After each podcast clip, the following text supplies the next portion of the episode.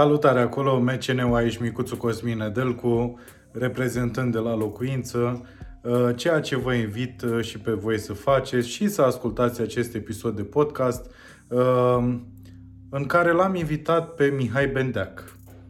Nu știu ce să vă zic mai mult de atât.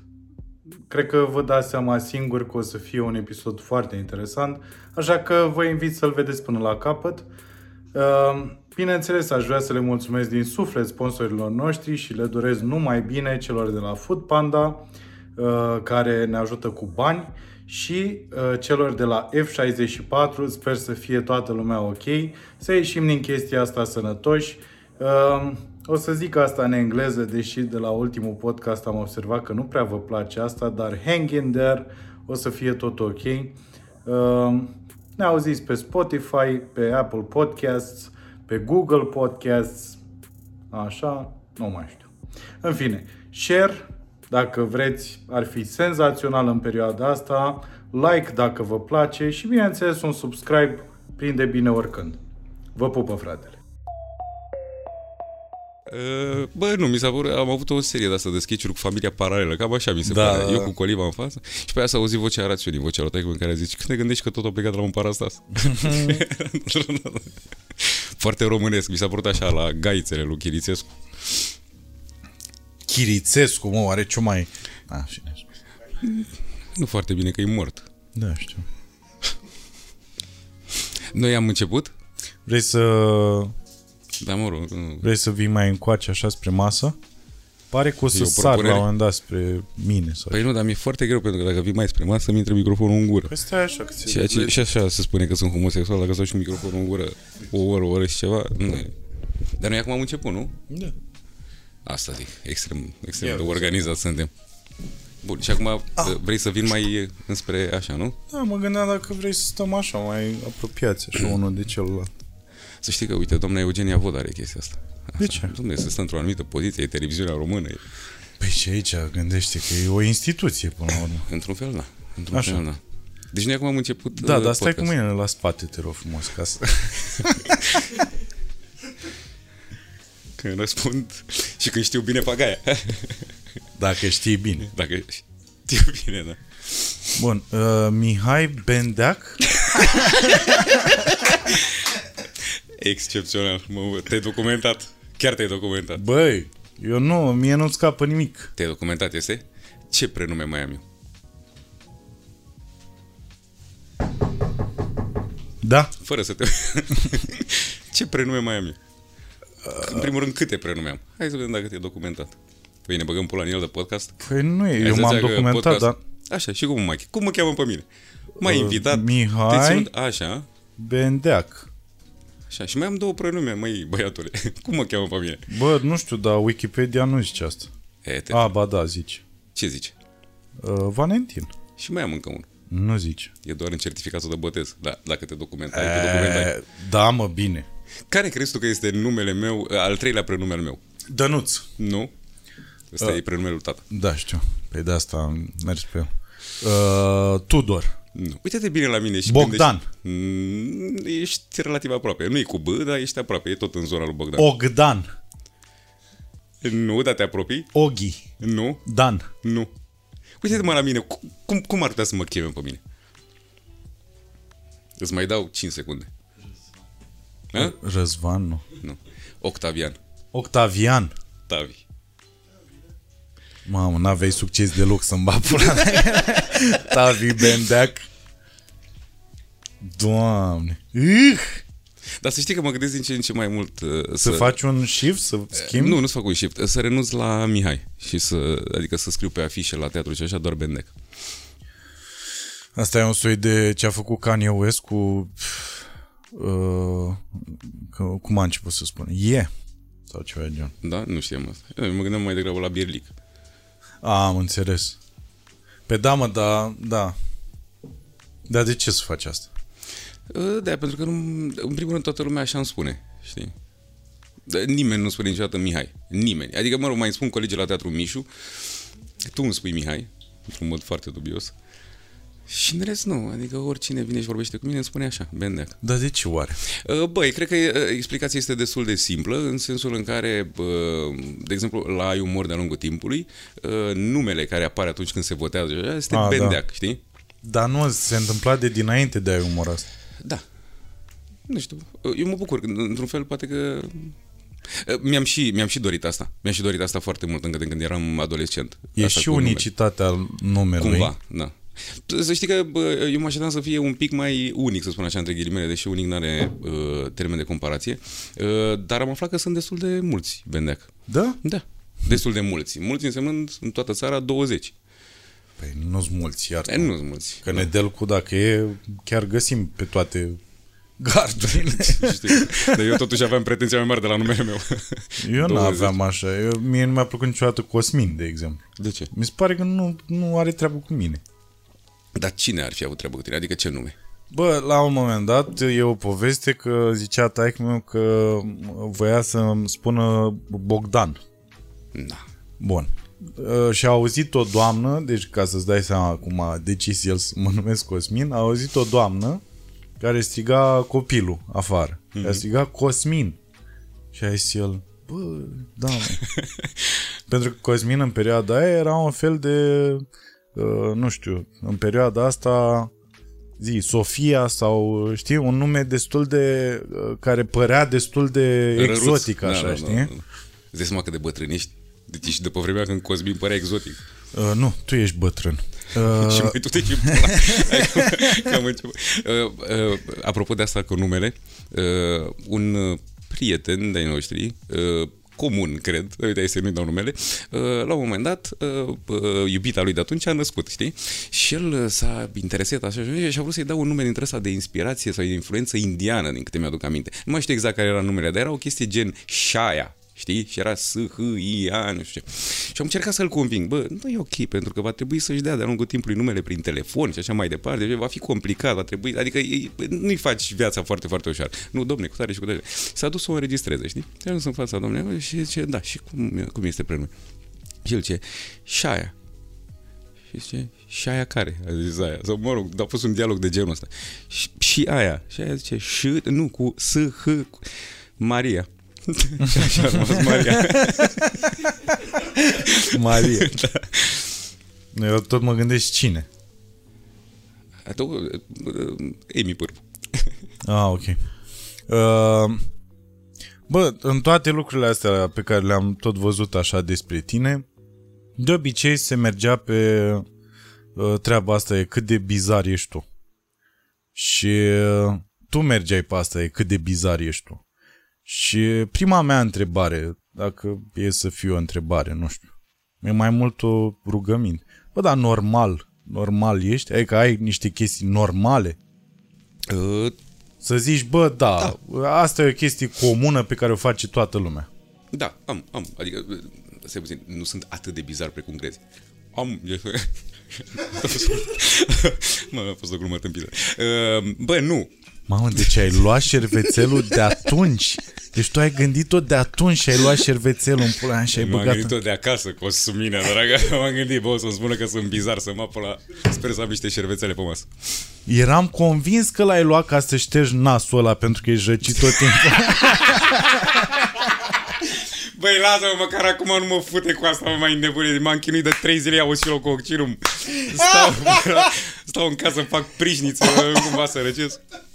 Da, mă, deci ca să le spunem telespectatorilor noștri, uh, Cosmin are această chestie obsesivă deja că eu sunt tot timpul răcit. Nu sunt tot timpul răcit, s-a nimerit să răz- răspund ție la telefon atunci când eram răcit.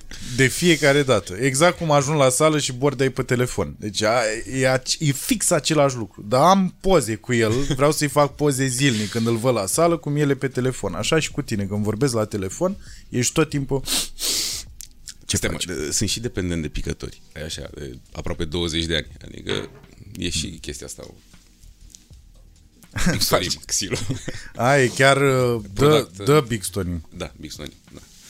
Sunt foarte mulți oameni dependenți de căcatul ăsta. Ai nu. Și oameni care au făcut operații și n-au reușit să scape. Și sunt foarte mulți oameni de pe... Bă, deci eu am crezut că treaba asta cu somniferele pe care am eu de când eram puști uh, e o treabă destul... uh, Apropo de ce m-ai întrebat tu, cu bizar, știi? Uh, Dacă sunt sau nu sunt bizar. Sigur că d- unele puncte de vedere sunt bizar, mă surprind și eu pe mine, știi? Apropo de niște lucruri. Dar, de exemplu, întreaba asta cu somniferele, bă, am o doamnă care, de la care mai iau somnifere și care îmi spune că este nebunie cu ele. E nebunie, adică le ține sub cheie la modul la care e teamă pentru treaba asta, pentru că sunt foarte mulți oameni care iau somnifere, adică trăim într-o epocă în care într-adevăr e de treaba asta cu anxietatea și cu lipsa de... Da, mă, pentru că sunt foarte mulți oameni care nu știu de psiholog. Eu tot spun asta și o să o spun mereu, că trebuie să mergem un pic mai mult, să mergem la un psihoterapeut și să ne zicem problemele Da, acolo. eu am fost și la psiholog, am fost și la psihiatru. Nu, de normal ziceam. da, dacă e, când ești normal la asta, la asta, Ah, ah. Ai, ai încă parastasul în tine să da. Da, îi spuneam că am fost... Vezi, bă, ce înseamnă, bă, bă, cred că a intrat un pic în mine căcatul ăsta, știi, cu televiziune. Toată viața m-am ferit de ideea de a face televiziune și de a exista în mediul la care știu că este televiziune, de a exista altfel față de cum trebuie să fii în televiziune, că de asta și vrut să... Pe două zile, primele două zile de filmare la umor, au vrut să oprească filmările. Deci la modul ăla era. De ce? Pentru că au spus că nu se poate difuza așa ceva. Pentru că era un show, e, bă, deci știi cum trebuia să se numească emisiunea? Mm. Trebuia să se numească România să distrează. Dai seama cum sună căcatul ăsta să-mi bag pula.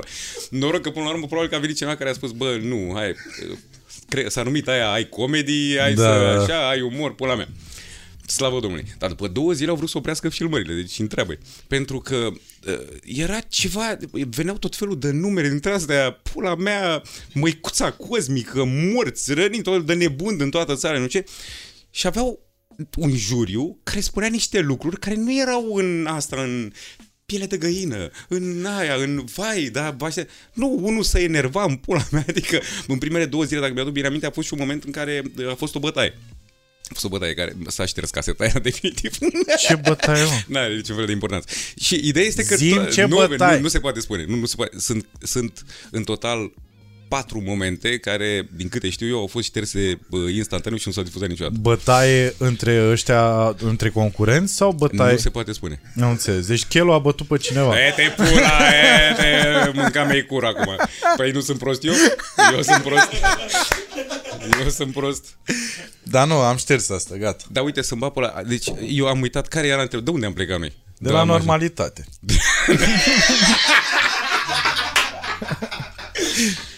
Ok. Băi, ești pregătit să stăm 5 ore aici? Hello!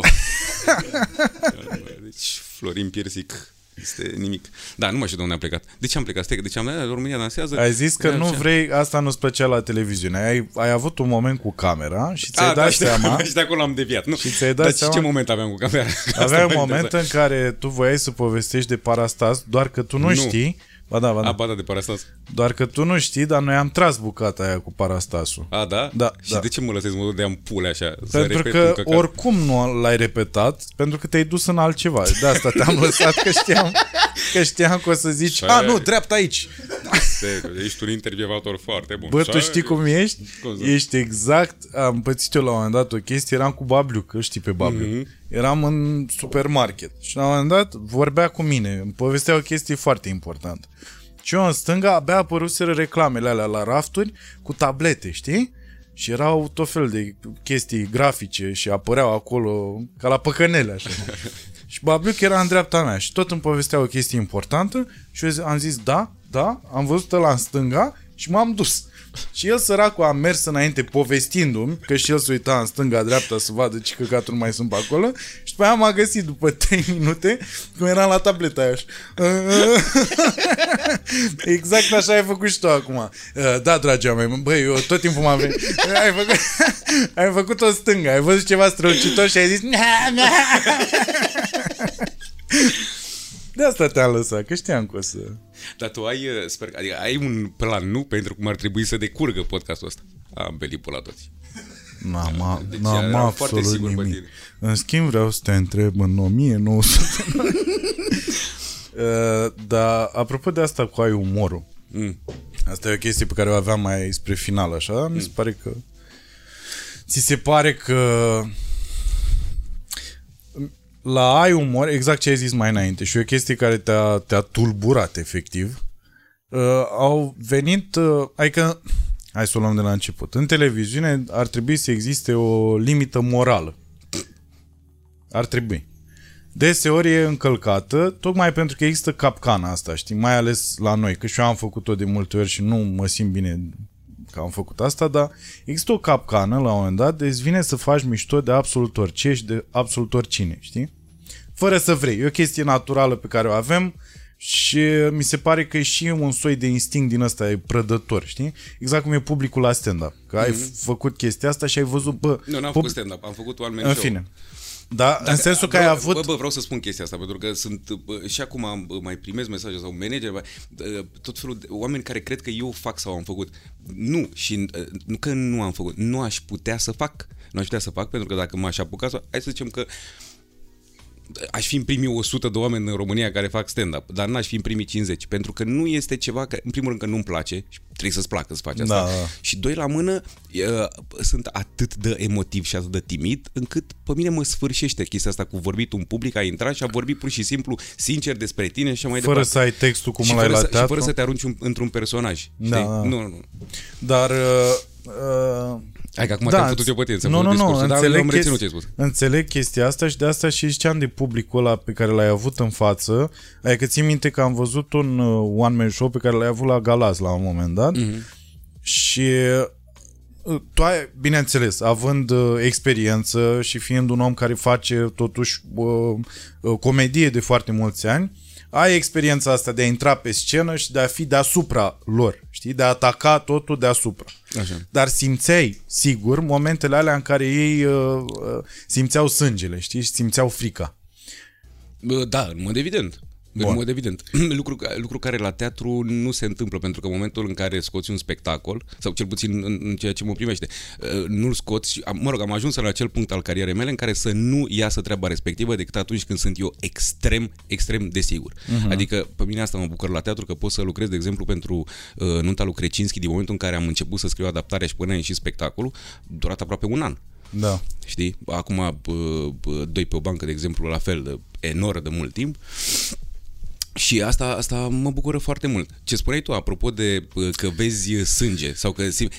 Da, și mai ales că mediul în care se întâmpla treaba respectivă sau uh, multe dintre locurile în care am fost în perioada respectivă cu, cu experimentul ăla, să-i spunem, erau niște uh, medii destul de... Care facilitau treaba asta. care facilitau treaba asta, în mod clar. Da, eu uh, de asta am pornit cu televiziunea, știi? Televiziunea ar trebui să nu aibă acest... uh, ba- Televiziunea ar trebui să fie filtrul ăla dintre tine, tu ca om care vrei să faci mișto de o chestie și ai, ai simțit sânge, da? Ar trebui să fie un filtru și să fie un moral. Ceea ce nu se întâmplă de ani de zile, nu se întâmplă și uh, tindem să facem mișto de oameni sărași cu duhul, ca să zic așa. Uh, lucru care te-a, asta ziceam, te-a, mi se pare că te-a aproape te-a traumatizat la umor. Ceea ce e de înțeles, vorba ta, măicuța cosmică, mel cu ăla sau ce era. E că, bă, erau niște chestii. Uh, am revăzut, de exemplu, cum... Uh, uh, pentru că au și ăștia talentul să se fută cu mintea ta. Cum te-a luat uh, tipa aia de acasă, Uh-huh. nu știu cine, taximetrista Da, da, da. Belea, sau nu știu cum pula mea îi zice, și te-a dus până la studio. Dar ce, de ce voiam eu să te întreb, de ce ai rămas în mașină? De ce ai stat acolo? De ce... Uh, Păi răspunsul este foarte simplu. Mm. Și uh, răspunzând la această întrebare, cred că o să răspund și la uh, o sumă de alte întrebări care de-a lungul timpului au fost puse sau s-au ridicat vis-a-vis de treaba asta. Ideea e în felul următor. Eu am avut o înțelegere foarte clară cu producătorii în momentul în care a început treaba, treaba asta. Uh, și anume, eu cu voi nu am niciun fel de prietenie, eu nu fac parte din ceea ce se întâmplă în show-ul ăsta, în sensul în care nu suntem o echipă aici. Uh-huh. Cum se întâmplă la alte talent show-uri, de exemplu, știi? Domnule, unde toată lumea este o echipă, unde există o relație între producători și jurați și așa mai departe. Zic, vreau să vă spun încă de la început faptul că suntem, hai să nu zicem, într-o stare conflictuală, dar în niciun caz nu facem parte din aceeași echipă tratez treaba asta ca pe un reality show și mi-asum că timp de 12 zile cât durează filmările pentru fiecare sezon, eu trăiesc un reality show aha. Și atunci, uh, asumându-mi chestia asta, uite, uh, uh, o spun public, eu niciodată nu le-am spus uh, bă, vă rog eu, uite, treaba aia nu o difuzați. A, s-a întâmplat de-a lungul timpului, de exemplu, uh, am făcut toată o gafă în care mi-am dat seama că uh, s-ar putea să se simtă jignit să se simte jignită o anumită categorie de oameni, știi? Da. Și am menționat asta după aia. A- Am simțit nevoia să menționez pentru că mi-am dat seama că s-ar putea să se simtă uh, lezați dintr-o porcărie, dintr-o tâmpenie. Pentru că spun foarte multe tâmpenii în momentul în care ți asumă o treabă de genul ăsta. Și am enunțat lucrul ăla gândindu-mă că, bă, cum or să simtă. Dacă or să simtă să taie sau să nu taie. Dar niciodată să mă duc la el să le spun, bă, vă rog eu frumos, tăiați aia, faceți aia. Deci a fost o chestie de asumare. Da. Pentru că experimentul, din punctul meu de vedere, este în felul următor. Cum reacționează o ființă umană, sau mă rog, trei ființe umane, la niște lucruri care, unele dintre ele sunt absolut reale și șocante, altele, habar n-am, poate că producătorii, începând să ne cunoască pe noi, încercând, în- începând să ne cunoască personalitățile care sunt, să spunem așa, poate un pic atipice pentru lumea televiziunii, Da. cumva, știi? Uh, poate că au început să-și regizeze niște lucruri ca să vadă cum reacționăm. Clar, adică au eu nu, făcut, eu nu bă, bă, mintea mea este atât de deschisă încât să pot să cred orice vis-a-vis de treaba asta. Însă și cu asta, cu asta vreau să închid, vreau să spun că de-a lungul timpului s-au întâmplat niște lucruri niște lucruri în aceste 12 zile când eu intru pe acest traseu mental, bă, absolut uluitoare. Deci, practic, timp de 12 zile uneori, bă, se produce un soi de vortex. Uh-huh. Adică se întâmplă în fiecare zi niște chestii absolut ireale. Ireale. Adică niște gen mă gândesc în momentul ăsta la ceva foarte puternic, chestie care dintr-o dată mi-apare și la 10 minute după aia, pe scenă, văd lucrul respectiv. Adică este absolut incredibil. S-a întâmplat de multe ori să vorbesc niște lucruri în prima parte a zilei când ne filmează prin culise sau așa, după care pe scenă să se întâmple niște chestii care erau legate de treaba asta. Deci am, am avut niște criză de nervi, dar am înnebunit pentru că mi-am dat seama că va, n-are cum să nu pară regizat în pula mea. Da. Știi? Adică țin atât de mult ca oamenii să înțeleagă despre ce e vorba în tot căcatul ăsta, astfel încât atunci când se întâmplă lucrurile astea care habar n-am de ce se întâmplă. Poate că este vorba de, de, de spațiu mental pe care tu îl creezi atunci când te concentrezi atât de puternic pe ceva. Știi? Uh-huh. Bă, și când se întâmplă treaba aia, îmi vine să nebunesc pentru că îmi dau seama că n-are cum să... Și eu dacă m-aș uita, zice, na, nu, lasă-o în pula mea, la vorbit despre baloane, înțelegi, de dimineață și după aia îi leagă montană și apare una cu baloane pe ea. Fute mai să mă fut. Da. Știi? Dar s-ar putea să fie, să țină de uh, energia asta care și unește publicul, pentru că ai văzut că ai- în momentul în care făceai one man show, ai văzut că publicul, de obicei, în momentul în care se strânge, are aceeași energie. E o chestie foarte ciudată pe care eu nu am reușit să mă explic până acum. Că e bună, că e nasoală, dar e aceeași. Adică sunt foarte puțini oamenii ăia din sală care au o părere diferită față de ceilalți.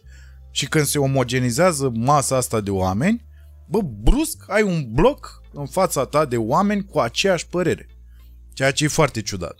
Și mi se pare că, că mi se pare că e o legătură între ce gândesc eu în seara aia, adică dacă plec de acasă și zic, bă, nu o să am un show bun, Mhm. așa și se întâmplă de multe ori să n-am un show bun, ba mai mult să mi se pare că toată lumea s-a unit împotriva mea Da. Că fac Exact exact gluma așa asta e. la show-uri de obicei, știi? Că am senzația că la intrare îi verifică cineva și dacă nu corespund personalitățile, nu, nu, nu-i lasă înăuntru, știi?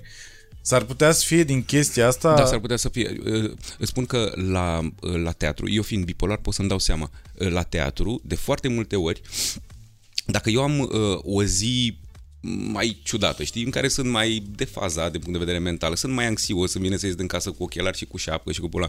Sunt zile și zile. De exemplu, astăzi când am venit, uh, m-am, m-am simțit foarte bine. mergând Azi pe ai stradă, fost o știi? ființă solară, da. Da, o și ființă ești. solară. Uh, dar sunt zile în care... Și atunci se întâmplă ca și în timpul spectacolului, deși îmi vine să mă umor uneori pentru treaba asta. Pentru că, bă, în momentul în care intri în teatru, bă, n-ai voie să ai aceste Da, probleme, da, la da. și în pula mea. La...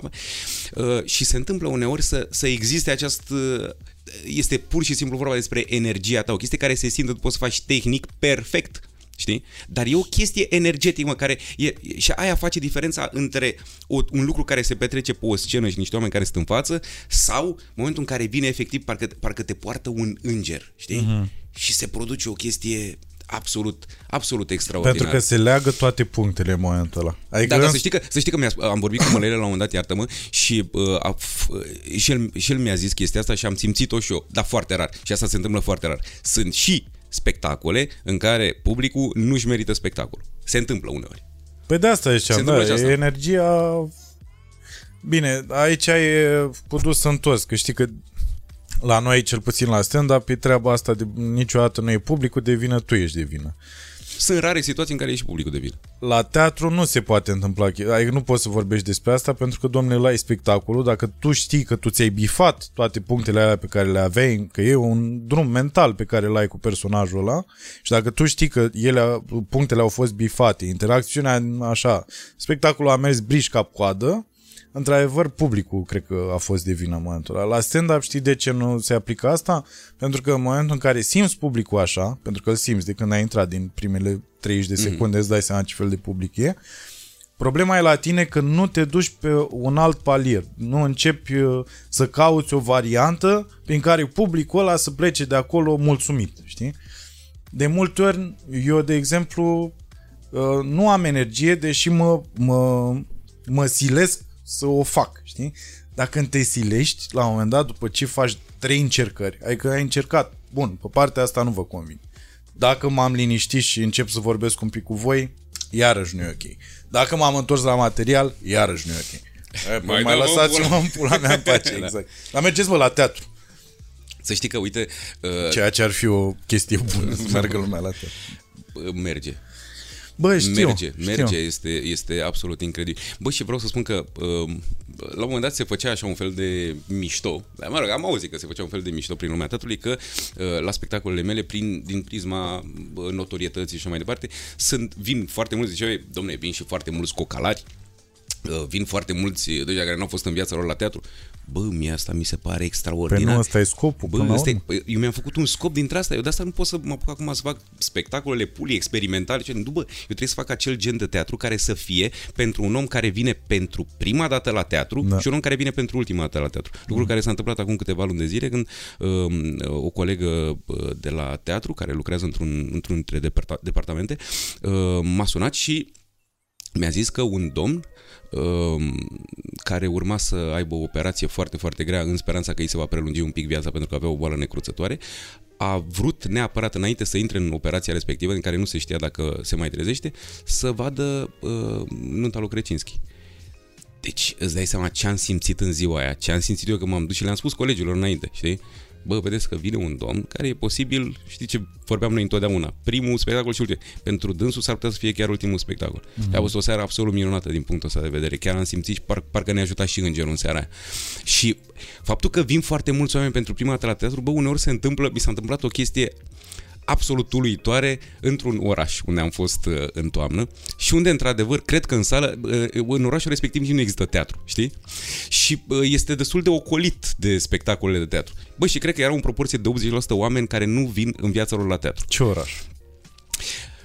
Uh, eram în Baia Mare. N-au teatru în Baia Mare? N-au avut teatru în Baia Mare și, mă rog, după ce am, am jucat noi acolo, era o casă de cultură care s-a închis a doua zi. Deci, da, era ceva... Gândește-te că uh, de la un punct încolo ne era greu să jucăm din cauza prafului. Deci în momentul în care călcai pe scenă, pf, în spatele scenei erau tablouri cu Ceaușescu. Adică la modul ăsta. Da, păi și noi am mai făcut în casă de cultură și vedem încă da, posterele da. alea vechi. Și uh, a fost o chestie extraordinară extraordinară. La un moment dat se întâmplă în spectacolul nostru, e un schimb, eu pierd o valiză cu bani și la un moment dat adică reușesc... la bani din cer. Da, da, bani din cer jucăm. Și reușesc să o recuperez. Bă, și în momentul ăla, în momentul în care s-a întâmplat treaba asta, publicul a făcut așa.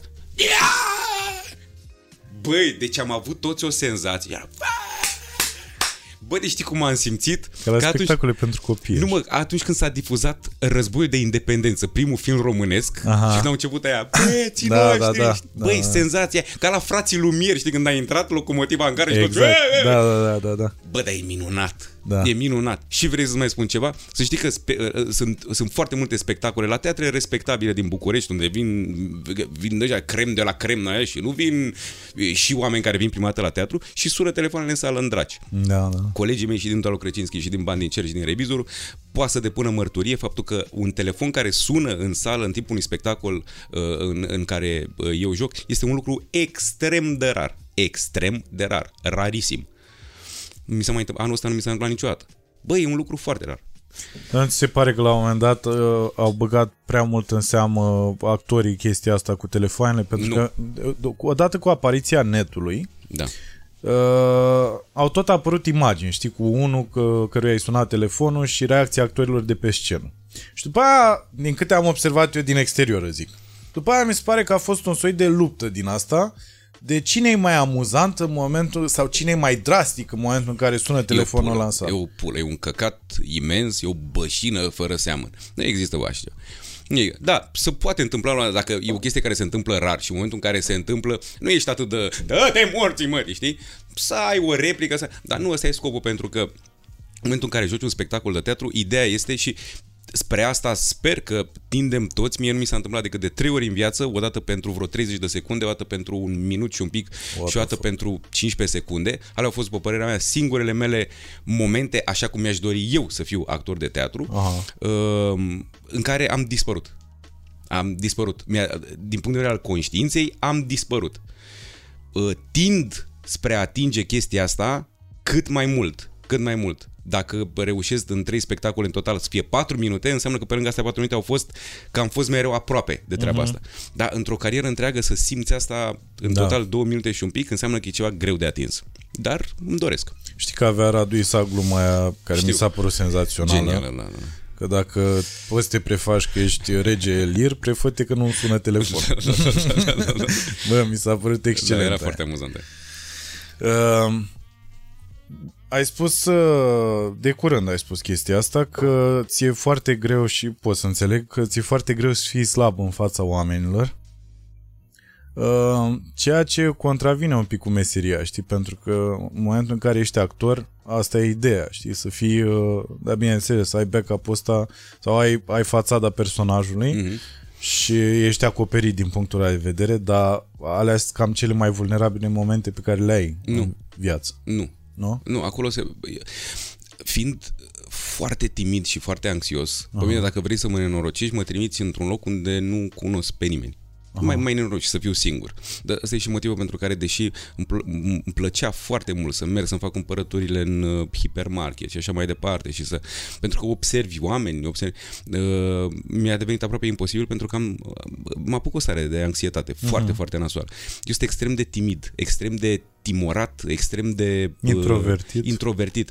Uh, și am avut șansa ca în momentul în care sunt un personaj uh, să poată să intre uh, un fel de diavol în mine și să, Să poți să te exteriorizezi. să pot să mă exter- Să știi că, uite, uh, chiar și acum, înainte să începem, uh, faptul că eu nu-i cunosc pe ei și așa mai departe, ave- aveam o oarecare stare de uh, anxietate și așa, știi? Uh, bă, Da, e, o, e, o, e o stare de căcat Știu, pe care știu, am. știu, că Dar și eu asta e și procesez motivul asta. pentru care la Ai Umor uh, mă induc, îmi, îmi îmi induc această stare mentală de 12 zile în care este, se produce vortexul ăla, pentru că al minter eu n-aș, la mea, nu, nu vine să... Dar tu Și, când... și acolo, iartă-mă, și acolo am reușit, am reușit cu adevărat să pot să-mi permit să fiu slab. Bă, și s-a întâmplat sezonul ăsta o chestie care pe mine m-a șocat. Unde ți-ai permis să fii slab? La La umor. umor? Da, am Ok. Mhm. ajuns în punctul în care mi-am permis să fiu foarte slab, pentru că s-a întâmplat o chestie extrem de dubioasă, pentru care ăștia după aia au făcut uh, haz de ea, dar pe mine m-a... Uh, Băi, a venit un băiat cu un câine. Înțelegi? Era un... uh, Bă, făcea un sketch împreună. Un moment foarte mișto. Din ce mi-aduc aminte, pentru că eu n-am putut să-l urmăresc foarte mult și spun și de ce. Bă, s-a întâmplat ca tipul respectiv să fie uh, bărbos și chelios. Hmm. Și eu am făcut imediat o paralelă între mine și Happy și ce se Și întâmplă pe băiatul ăla scenă. cu căționul. Și în momentul ăla mi-am dat seama că Happy este de fapt cel mai bun prieten pe care l-am avut vreodată și singura persoană, pers- pentru mine e o persoană, Da. singura persoană căreia i-am permis să-mi fie prieten, pentru că, atenție, faptul că nu am prieteni nu este vina oamenilor din jurul meu, este vina mea, strict vina mea. Asta este... O... Și am ajuns greu și am acceptat greu treaba asta. Bă, și m-a luat un plâns o dracu. Bă, dar nu că plâns. Bă, bocet. Bocet, aia cu lumânări de muci. Și nu am putut să mă opresc. N-am putut nici să jurizez. Bă, și mi-am dat seama că am, am reușit și asta e bine, bă, bă, am reușit să fiu slab, bă.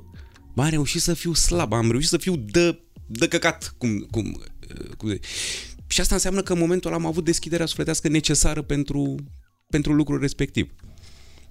Eu ca ființă umană, nu eu ca vreun personaj. Să nu mai lovești masa, te rog. Te rog să mă ierți. Da. Nu mai așteptam la ai umor să fie să fie momentul în care să fii slab tu.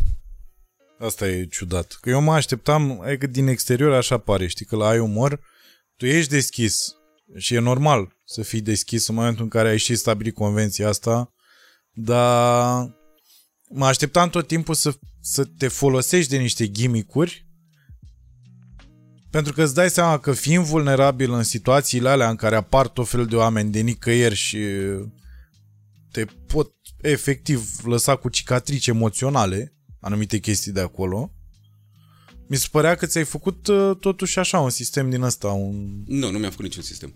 Nu, de fapt, dacă e să privesc retrospectiv, uh, slab am fost tot timpul, pentru că după fiecare zi de audiție ajungeam acasă, mai ales când erau zile la... pentru că oamenii nu știu asta. Aceste numere și astea nebuni și tot felul de numere imbecile sau în care nu se întâmplă nimic și așa mai departe, ele de foarte multe ori erau puse la rând. Trei zile la rând, patru zile la rând, cinci zile la rând știi? Și pe aia puteau să vină două zile cu momente senzaționale, știi? Dar momentele alea senzaționale veneau după 5 zile de, de chin și da, tu reacționai la, pă, se părea ceva senzațional. Bă, dar deja după o zi, două zile, trei zile, bă, simți că nebunești. Dar asta de multe ori erau și niște reacții care ți se par, bă, dar ce pula mea a explodat ăsta în halul ăsta, mă, că totuși se dă în pula mea că e un, un club din Bucovina, lasă un Paștele măsii, știi? Dar era o acumulare de așa ceva. Și ajungeam seara acasă, făceam duș o oră. Simțeam nevoia să spăl tot toată treaba aia.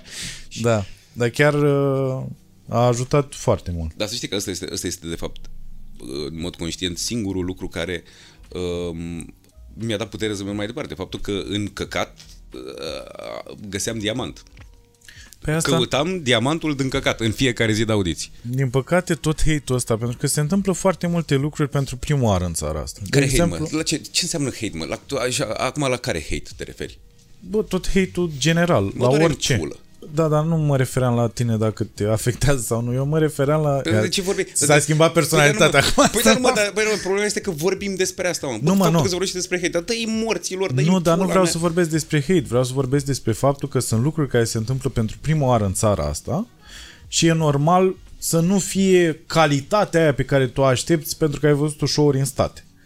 Nu ai cum. A, te referi la stand-up? Mă refer la stand-up, mă refer la uh, roast-uri, mă refer la uh, oamenii ăștia care fac roast battle pentru prima oară și vin oameni și zic, păi pula mea, dar tu nu știi să faci battle roast? Păi nu coaie, nu știe, pentru că n-a avut de unde. Sunt multe lucruri care se întâmplă pentru prima oară în țara asta. Ai umorul. A făcut o chestie pentru prima oară în țara asta, chit că s-a întâmplat la România Talent, dar acolo era mult prea, uh, cum să zic eu, mult prea decupat Știi, când, că mi se pare că ai un... Uh, zi, românii au uh, talent, așa se cheamă. Stai mă, nu... Așa. Uh, a avut pentru prima oară stand-up la TV, nu? Adică a fost înainte de umor. Faptul că nu știm spune multe. În fine. Deci dacă nu se întâmplă lucrurile astea, cu bune și cu rele, și nu încep să iei un pic bunele de fapt, să lași un pic în pula mea relele, pentru că, uite, iarăși, apropo de România au talent, am dat share uh, unui băiat, unui băiețel care a fost acolo, foarte mișto și ingenios. Era și așa. cu uh, calculele? Uh, cu, uh, da, dar Calcule. nu mai știu cum îl cheamă. Uh, în fine. Calculele or... japoneze și care a spus o poezie în timp ce calcula, nu? Nu mai știu cum îl cheamă, dar... Da, senzațional. Bun. Absolut senzațional. Și am dat share și comentariile au fost Ba, pe băiatul ăsta se strică în doi ani. Ba, păi românii nu știu să aprecieze așa. A, păi nu știu ce. Bă, coaie, stai mă un pic, până să te plângi. fă pula mea ceva. Tu ca om fă ceva, știi? De asta zic, nu, eu nu vorbesc despre hate, vorbesc despre a lua lucrurile bune, de a învăța în pula mea odată, să nu ne mai considerăm cei mai de căcat de pe fața planetei, că, a, că ești român, vai morții tăi. Nu, și să începem să apreciem și lucrurile bune exact cum ai zis tu, din căcat, să, bă, să iei diamantul ăla și să zici, uite mă, ce frumos. E neșlefuit, dar se întâmplă după aia niște chestii. Dacă vrei să intrăm în politică, intrăm. Nu, nu e nevoie. Doamne ajută. Dar tu când, uh, pe vremea aia, când dădeai uh, autografii imaginare în cameră, tu îți doreai să fii un actor mare sau să fii vedetă, să fii o celebritate? Pentru că ai zis adineori de uh, perioadele astea de anxietate și e clar că celebritatea nu te-a ajutat în sensul ăsta, adică nu ți-a scăzut de anxietate, ba mai mult cred că ți-a mărit-o, dar tu îți doreai, te rog, nu mai mânca. Ah. Ce prostie. Dar tu îți doreai uh, asta, îți doreai să fii celebru, îți doreai să te oprească lumea, pentru că dacă dădeai autografe, adică îți dădeai seama oare în momentul ăla că a fi un actor bun. Da, dar eu nu mă opream atunci, când îmi imaginam treaba asta, nu mă opream să dau autografe. Eram undeva cum sta acum așezat și dădeam autografe. Erau foarte mulți oameni și veneau pe rând ce dădeam a, autografe. ca la semnările de carte, Exact. așa. Am înțeles. Exact așa. Și făceam chestia asta, ai, poate nu mă crezi, făceam ore în șir. Ba da, mă, te ore cred. în șir. Făceam chestia asta și... Uh, băi, da, s-a produs, am avut un, un moment, când aveam 14 ani jumate, care mi-am dat seama că asta urmează să fac, că asta urmează, că altceva nu, nu, nu, nu există pentru mine și din momentul ăla eu am început să mă concentrez atât de mult pe chestia asta încât uh, în sistemul acela de învățământ uh, futut în ultimul hal, care în continuare este în mare măsură futut și în care eu făceam, fiind la uman, făceam fizică și chimie și matematică, Da. da. până la un moment dat, fără să știu de ce, am început să scriu sketchuri. Scriam sketchuri în timpul orei. Făceam distribuții imaginare la spectacole de teatru. Uh, aveam note de 6, 7, 8, 5, am fost și în situație de corigență la fizică și așa mai departe. Și efectiv simțeam că mi este furat timpul ăsta în care eu pot să fac altceva. Bă, și am început în lumea mea mentală să expun cum mi-aș dori să se întâmple lucrurile. După care, începând cu vârsta de 19 ani, exact așa s-au întâmplat. Exact așa s-au întâmplat. Prima chestie, uh, Mondeni a apărut, vezi, apropo de ce înseamnă karma, mă. Incredibil. Bă, Am mers pe la castinguri pe asta. Nu l-am niciun casting. Nu l-am absolut niciun Dar casting. erai în facultate. Cum? Nu, terminasem facultatea și terminasem facultatea aia, uh, eram considerat așa m- uh, bun, talentat, știi, și jucam deja la teatru de comedie, dar în vara aia, Și jucase și într-un film de lungmetraj. da, ju- bine, bă, ăla jucasem când aveam 19 ani jumate și a apărut când aveam eu 20 și ceva de ani. Și atunci mi-am luat și bani. Pentru că, uite, Da, că, da. despre, că despre vara asta vorbesc în care uh, am făcut foamea. Eu am făcut foamea din 46 în 2000 și ceva. Pentru că n-am vrut să le cer bani alor mei, i-am mințit că am. Am mințit că am pentru că taică mi îmi spusese înainte de facultate că ce o să faci tu cu chestia asta, cu nu știu ce. Și apropo, uh, toți copiii, toți adolescenții care se întreabă, domnule, să dau la teatru sau să nu dau la teatru, dacă tinzi măcar pentru o secundă să asculti sfatul cuiva, că este vorba despre tatăl tău, mama ta, uh, fratele tău, înseamnă că nu trebuie să faci asta. Nu, nu, când trebuie să faci asta, îți bagi pe la în orice părere. Nu, nici nu o ceri. Nu o ceri. E... Uh, și mi-a fost rușine să le cer bani. Și atunci, când se apropia, se apropia luna iunie și știam că se termină stagiunea, eram plătit pe colaborare, mă luam un milion jumate, două milioane pe spectacol și cam destul de multe spectacole la comedie. Și am început să pun bani deoparte. Și când a început vara, nu lasăm niciun casting pentru o reclamă, pentru ceva. Și mi-am dat seama că aveam, nu, cât să zic, hai să zicem 14 milioane pentru 3 luni. Și am început să, am luat niște foi și am început să fac o listă. Cum să supraviețuiesc peste acea vară. Am scos țigările și am zis, bă, țigările nu, mă duc în stațiile RATB și iau mucuri de țigare, până la, apropo de legile lui Murphy. Și erau, era un lanț de hipermarketuri care se numeau uh, XXL sau ceva de genul ăsta nu mai știu, în care erau bă, destul de multe chestii, mă rog, produse mai ieftine și aveau și o zonă de asta unde erau produse care se apropiau de termenul de expirare și se bă, Erau la reducere. erau mai ieftine. Mm-hmm. Și era bă, cașcaval uh, cu zone de albastru, era, da, da bă, comestibil cumva. Și m-am dus și uh, îmi făceam cumpărăturile de acolo, luam multă pâine, multă pâine, uh, luam parizări, era un parizăr Cosmine atâta și atâta, roșu, fără etichetă. De ce mă întrebi? Deci nu și-a asumat nimeni răspunderea pentru el. Parizăr de la ketchup și așa am trecut toată vara cu chestia asta. Și mă, când mă duceam la mama, eram și mândru, mă, mă, duceam, mă duceam în fiecare zi să mănânc sau mă duceam așa o dată la trei zile și mai că mai făcea, uh, mai să mănânci, mă, mie, mă, nu, că nu, nu, mă, nu, hai mă să-ți dau, ca ți gura ta când îmi punea o tocăriță în față să-mi bă la doar, eram, deci când spălau un vas, se întorcea, ce bun, se-a căzut pe jos, deci la modul ăla era. Mai furam de pe un frigider de pe la ei și dacă aveau șase felii de salam, luam și eu două, că poate nu se prindeau, plecam, deci aveam buzunarele cu salam, cu astea, m-am rămas, dacă nu, eram grisi, uh, așa. Bă, și uh, efectiv, în ultima seară, de atunci s-a întâmplat, mă, filmul se numea Milionar de Weekend. Culmea, să vezi cum te duce via, Milionar de Weekend se numea.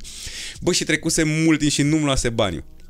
Bă, și masă. Deci mai aveam două zile. Deci două, două zile până la momentul în care se iau banii și nu știu ce. Și am mâncat ultima felie, felie de parizări și mă sună Andy Vasuleanu pe care îl salut. Și Andy zice, uh, am scuipat pe masă, dar asta Și Andy zice, uh, bă, vezi că nu ne dau ăștia banii mâine. Bă, băiatule, în momentul în care mi-a spus ăștia nu ne dau banii mâine, deci am avut o senzație că efectiv nu mai știu la ce etaj stăteam, dar am avut senzația că m-am ajuns la parter instantaneu. Și zic că, ia, i-am răspuns așa lui Andy, zic că, a, hm, și când îi dau. și el zice, vineri, adică peste două zile. În ultima seară, Cosmine, am mâncat făină cu apă la cuptor pe care am mâncat-o cu o șurbelniță și un ciocan. Că n-aveam drojdie, n-aveam. Deci am băgat aia la și pe am făcut așa și am mâncat firimiturile alea. Și m-am a doua zi, ne-am luat banii, știu și câți bani am luat. Am luat 50 de milioane pentru filmul Milionar de Weekend și am zis, i-am zis lui Andy așa, zic că, bă, vrei să ne oprim la un McDonald's să mâncăm ceva? Și el a zis, și m-am dus și mi-am comandat, deci ăla când a văzut că am venit cu, când am venit cu tava spre masă, a zis că nu sunt întreg la minte. Deci mi-am comandat Cosmine, nu știu, șase hamburger, patru porții de cat. Deci, băi, mâncam, mâncam și plângeam în mine să-mi bag până.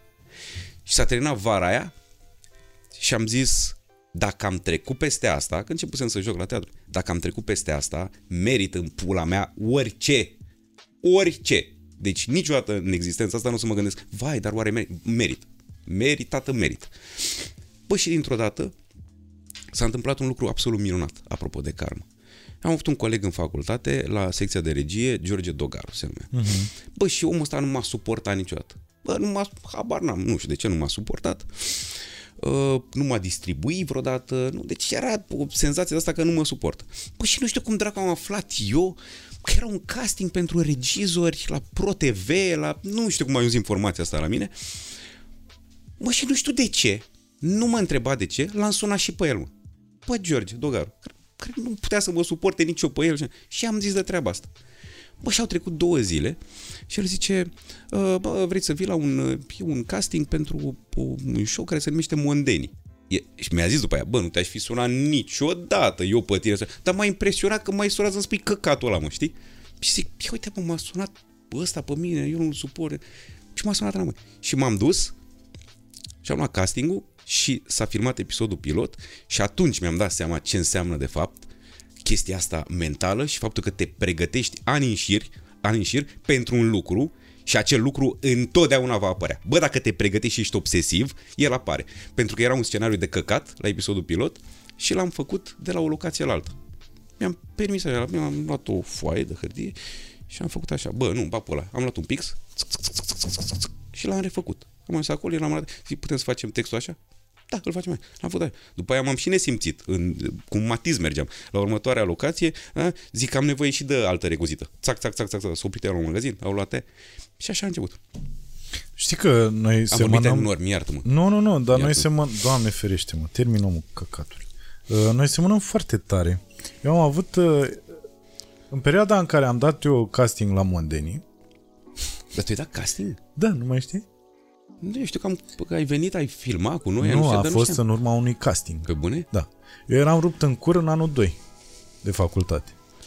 Uh, între anul 1 și anul 2, eu am făcut același lucru din rușine, nu le-am spus alor mei că am nevoie de bani. Ce frumos. Și am mâncat uh, în vara aia mămăligă cu muștar. Timp de două săptămâni am mâncat mămăligă cu muștar sau deloc. Și asta s-a întâmplat în vara dintre anul 1 și anul 2. Noroc că uh, uh, aveam un prieten care uh, venea din Panciu și mătușa sa îi trimisese foarte mult vin. Ca să dea, știi cum, na, că vii Da, la facultate, da, să da, dai pe acolo, stânga-dreapta. Și noi aveam nimic de mâncare, deci nu era nimic de mâncare. În schimb, sub paturi, alea de la cămin, erau lăzi cu vin. Rastel. și vindeam vin la un moment dat. Deci a fost din alea. Bun. Și după aia când am venit la casting la Mondeni, eu neavând absolut nicio treabă în a imita că țin minte și atunci că eu am făcut un soi de stand-up în fața voastră, erai tu la casting, nu mai știu, erai tu, cred că Dogaru Mirela? și cred că Grămoștean. Nu, Mirela nu cred că era. Uh, da, și bă, ții minte că aveam emoții. Asta era. Tu erai, bă, aveai energia aia din perioada aia, care ți s-a mai domolit oricum. Deci aveai energia aia, erai pe toți pereții, erai ha, ha, ha, da, la! Eu eram foarte deloc cu energie. Dar ce pula mea făceam? Că nu eu dădeam castingul. Ce făceam acolo? Nu, tu erai în zi, în ăsta de casting. Eram jurat, mă. Era erai prima jurat. mea Erai fără- exact jurat. Erai într-o masă în aia, că capul la unde erau studiourile alea de la uh, Paprika. Da. Așa, și erai acolo la masă cu... Așa. Da, mă, și am făcut eu semi-stand-up ăla și după aia am jucat uh, în sfârșit uh, uh, Piedone. Rolul Eram care, Piedone, care da. ți-a marcat cariera, de fapt. Mi-a marcat-o, da, da. Ai arătat, mă, frate, imaginile Păi da, nu pe YouTube? Păi nu, dar zic să le arăți tu în mod public. Să te Să speli zic de eu păcate. asta? Da, bă, uite, să introduci acum în podcastul ăsta câteva imagini din... Băi, dar era prostare ce făceam. Mă. Bă, nu, e în capul tău că era prostare. Bă, ce era, vorbeai. eu nu am nicio legătură cu imitatul, bă. N-am nicio treabă. Și mi-am dat seama de o chestie, apropo de asta cu imitatul. Tu care uh, ai fost clar etalon, nu mai faci chestia asta, nu știu de ce pula mea nu mai faci. Dar eu n-am făcut imitații. Sunt alți oameni care sunt mult mai buni pe imitații decât mine. Alex Bogdan, de exemplu, este genial. Eu nu sunt bun pe imitații. Eu sunt bun pe ceea ce se numește caricatură. Adică să merg în esența unei chestii și de acolo să o dezvolt. Că personajul meu, Mircea Dinescu, este o imitație. Este pur și simplu bă, o caracterizare, o sintetizare și de acolo imagina, bă, mi-am imaginat că este pe cocaină. Și așa s-a născut personajul. Deci, practic, tu ai un, tu ai un personaj acolo, tu nu ai, tu nu imiți o persoană publică, tu ai un personaj creat bazat pe persoana publică. Da, este, este, este caricatură, este uh, încercarea de a sintetiza treaba respectivă. Da, mă, dar tot se ajunge la... Da, imitație poate nu e flatant cuvântul, dar Ba nu, Da, nu am nicio, nu am o problemă cu termenul de a imita, dar e altceva. Dacă altcineva este mai bun decât mine în imitație, spunem că și eu am imitat. Dacă altul este mai bun decât mine, trebuie să spun. Alex Bogdan este mai bun în Păi da, mă, imitație. eu am înțeles, dar, uite, hai să luăm exemplu Drăgulin. Mhm. Uh-huh. Drăgulin care îl face pe Sorin, da? Da. Și în momentul în care îl face pe Sorin, Da, da, da, acolo este o imitație genială. nu e doar imi- uh, imitație, e și principiul persoanei respective. Da. Că asta e chestia, Conceptul. tu de asta, conceptul, Da. tu de asta poți să vorbești cu el fiind personajul respectiv. da, da, da. Deci nu e doar imitație, asta e. Da. Păi asta făceai și tu. Păi, în, bă, este atât de tehnică discuția Și încât... ce dacă? A, da? Hai să notăm, hai să Ah, le bă, notăm. Da, mă, mă rog, e- e- ideea e în felul următor, că uh, uh, spunem că în primă instanță încerc să imit anumite, anumite caracteristici din persoana respectivă, după care de acolo încerc să mă duc să văd care este conceptul și care este sinteza. Iar de la aia să fac un personaj care să fie mult pe, un, cu accente suprarealiste, dacă vrei, la Mircea Dinescu, că ți-am dat exemplul ăsta, știi? Deci de asta după Fiera aia... dracu de- De asta după aia când imitau oamenii, când îl făceau pe becali, te făceau de fapt pe tine făcându-l pe becali. Aia a fost o experiență extraordinară când m-am dus la Palatul Gigi Bă, Becali. băiatule. Asta voiam să te întreb. Dacă ai avea trei momente top cele mai amuzante pe care le-ai făcut și le-ai trăit, Da. cred că ăsta ar fi unul dintre ele, nu? Când ai fost la el acasă. Nu. Nu? Nu. Doamne, nu, nu, asta nu, băi, mă- eu am râs la ăla. Nu, nu. Băi, mi s-a părut senzațional, nu? Nu, dar ce nu știi este că eu am aflat cu 10 minute înainte că merg acolo. Da, mi-ai povestit după aia, da. da. Poate, bă, poate că asta a fost bine, nu mi-am pregătit absolut nimic. Al minteri, îmi dădeam seama, adică mi-aș fi dat seama că este o chestie foarte importantă. Mi-aduc aminte că a fost uh, cel mai mare vârf de audiență din istoria acelui show. A fost într-o ediție de Crăciun. Asta mi-aduc aminte perfect. Și conștient de faptul că e ceva foarte important, poate că mi-aș și pregătit niște lucruri, știi? Dar aici a fost o chestie care ne-am dus în inconștiență. Pentru că lui se propusese de-a lungul uh-huh. timpului, știi? Treaba asta și bă, nu, nu, nu, nu, nu. Și trebuia să mergem la Mitica Dragomir, la Liga, asta mi-aduc aminte perfect, și l-au sunat în ziua aia, deci eu eram, mă macheam, înțelegi, tu mai terminase de mă, și a zis că nu, că să nu mai mergem, că făceau un grătar la Liga și să nu vadă presa că îi fac grătar la Liga. Păi te mă, la mea, nu mai chemat tu. Și și atunci a zis o producătoare de-a noastră, bă, ce... Eu, eu le-am zis așa, zic, hai să luăm camera, mergem pe stradă și vedem ce-om găsi. N-aveam altă... Și a zis, să-l mai sunată pe Gigi Becali. Zic, bă, e aproape Crăciun e nostru. Și ăla a răspuns. Și a fost... Deci ea s-a întors după 30 de secunde cu răspunsul. Asta a fost șocant, știi? Că era... Da, da. Da, tată, veniți, tată, da, da. Dar Bă, era și- și fan oricum. Băi, și repede m-au aruncat într-o mașină și pe drum. Adică p- p- am încercat să mă gândesc, să pune... Nu, dar de n-am reușit să mă gândesc la nimic. Dai seama. Era șocul mult prea mare și iminența... Și pur și simplu am, am intrat în acea stare de vortex, dacă vrei, și am zis să-mi va la fie ce Și m-am dus. A fost senzațională aia. Da, i-am A râs foarte tare la ea. Bă, deci când am ajuns în camera aia cu tablourile, deci aia mi s-a părut uluitor, mă. Bă, uluitor. Și lasă uluitor numărul tablourilor și dimensiunea camerei. Cât modul lui de a se raporta la faptul că artiștii români Îl îl, trimit. glorifică, Da, da, da. știi? Că toți devin acești Sabin Bălașa, înțelegi? și el acest voievod în bula mea. Băi, deci era un tablou, asta n-am să uit toată viața. Băi, deci era un tablou în care el era Sfântul Gheorghe. Da, mă, da, da, da. Și aici era ceva gen Andreea Raicu și... Bă, și ăla știu că mi-a atras atenția și Așa mă văd pe mine, tată, artiștii români.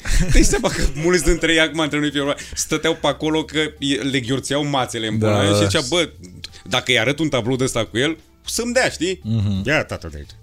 Și le stivuia, mă, le stivuia. Eu am zis, eu, eu am zis, dacă puteți să-mi dați mie tablou, că mi-a dat un tablou. Da. Eu am zis uh, așa, cum să zic, și mă pregăteam să trec mai departe. Când am văzut că mi-l și dă, zic, nu se poate. Care tablou, apropo, știi unde e? E la tine acasă. Nu e la mine acasă. N-ai să ghicești în 100 de ani. Unde este? Cine l-a ținut în living? Atenție, ani de zile și acum nu știu ce mai făcut cu el.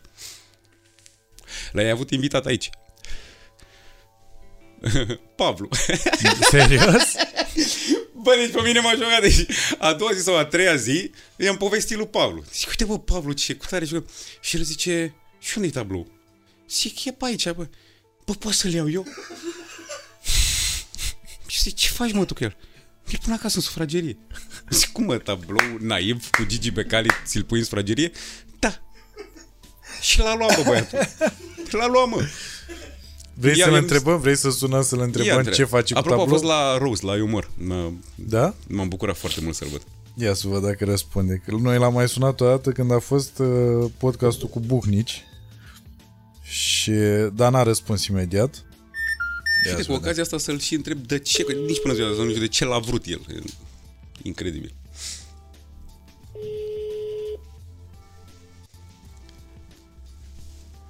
Nu, nu o să răspundă.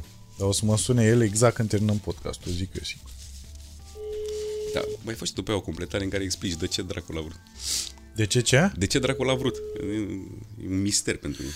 Uh, da, atunci mi s-a părut excelent că te-ai dus cu super mare... Uh, adică exact ce ai zis tu, era o, o, o combinație între inconștiență și curaj. Da, da, da. Adică era nebunie efectiv ce ai făcut acolo. Dar, bă, era un cadru în care era Becali în stânga și tu în dreapta. și râdeam stăteați amândoi, amândoi, nu? Da, da, da, bă, da, da. stăteați amândoi el cu mâinile în buzunare aici, așa cum stătea, tu la fel. Și vă uitați așa unul la altul, băi, și când a început râsul ăla, doamne, doamne, Băi, cât să de râzi, știi amuzant cine, a știi fost. cine râde așa, mă? Mm. Bă, deci eu am rămas absolut surprins.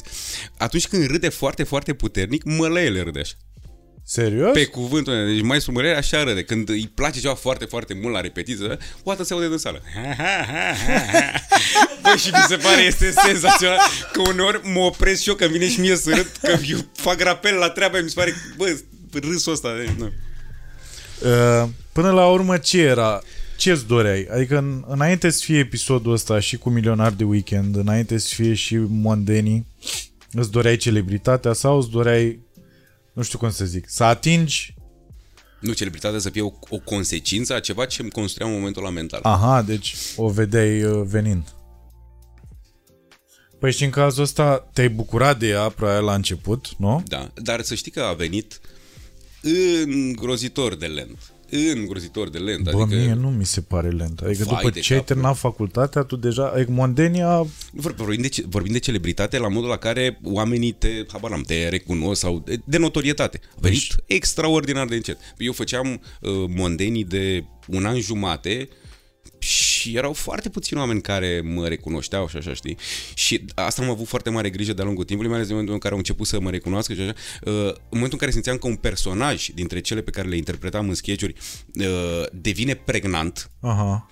Uh, renunțam să mai scriu sketch-uri cu personajul respectiv. Pentru că uh, prima dată erau foarte mulți care îmi spuneau uite-l pe Bănel, știi? Uh, și atunci am renunțat la treaba asta și am început să fac alte personaje. În momentul în care am spus uite-l pe Fernando, uite-l pe Gigi, uite-l pe asta, am renunțat și am făcut alte lucruri pentru că mi-am dorit foarte mult uh, uh, să mă cunoască, uh, să știe cine sunt eu, nu un anumit personaj, știi? Asta e o chestie foarte periculoasă și uh, mai ales dacă faci, de exemplu, un serial, știi, și oamenii te cunosc prin intermediul serialului respectiv, când se termină, se întâmplă asta și în America. Da, dar te bine în identifică România. cu personaj. Da, și asta e foarte, foarte Dar ciudat. ție nu ți se pare că, uite, revenind la treaba aia cu moralitatea și așa, în momentul în care făceai, mie nu-mi plăceau alea cu Fernando, ai că știi câți ani ești. Da, eu am, câteva, eu am câteva acum privind retrospectivă, dacă mă uit și mai ales dacă sunt fumat, mă râd de mă piși pe mine. Pentru că Cu ce? Este, cu, bă, dintre sketchurile cu Fernando. Da? Deci sunt câteva la care râd de mă piși pe mine. Deci dacă mă sparg și mă uit, pentru că știu că eram spart și când le-am scris și în același timp, bă, de fapt acolo, știi care e chestia? Bă, e vorba de a-ți asuma faptul că este un personaj de comedia de la arte, este Da. complet ieșit din comun și dacă te uiți cu atenție la cele mai multe dintre ele, bă, să știi că uh, baza este tot aia de Stanislavski.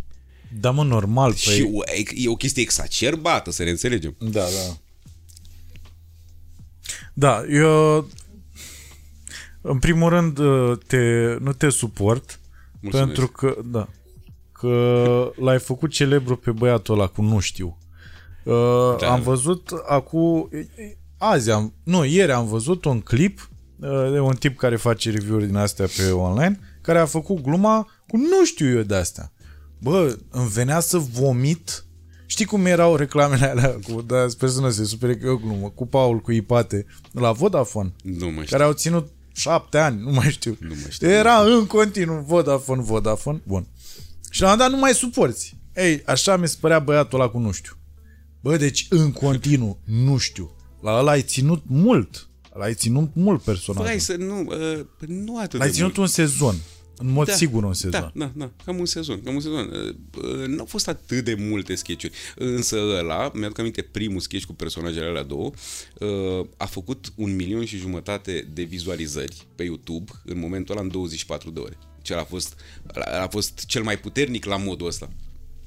Eram, uh, uh, mi-aduc aminte, uh, pe vremea când eram la Mondeni, nu exista uh, ăsta, trending. Da, nu, dar erau, uh, ale erau puse pe online oricum, nu? Alea de la Mondeni, da, și uh, la momentul ăla f- era un număr uriaș de vizualizări, uriaș, și după aia uh, Prima TV a considerat de, de cuvință să le șteargă pe toate. Să le șteargă, mă, deci zeci, sute de milioane de vizualizări, adică erau multe, multe. Și mi-am dat seama zilele trecute că, băi, dacă tot se face referire la, la YouTube, abia aștept să apară cineva la un moment dat care să ajungă la jumătate din uh, vizualizările și urmăritorii pe care i-am adunat. Am zis că nu mai lovesc în masă. Dar pe tine te doare de la inelul ăla când faci asta? Nu. Pentru că e sfânt. Și pentru că am experiență, Da, dragul meu. da, n-a dat cu pumnul? Da. Am văzut când te-ai accidentat de ai dat cu pumnul în pula mea la spectacol. Asta sună foarte ciudat. Ai dat cu pumnul în pula mea. Uh, scuze. Nu-i bai. Uh, printre căutările tale spirituale, așa, Vă rog. uh, ai găsit vreunele cărora să le aparții și ele să-ți aparțină?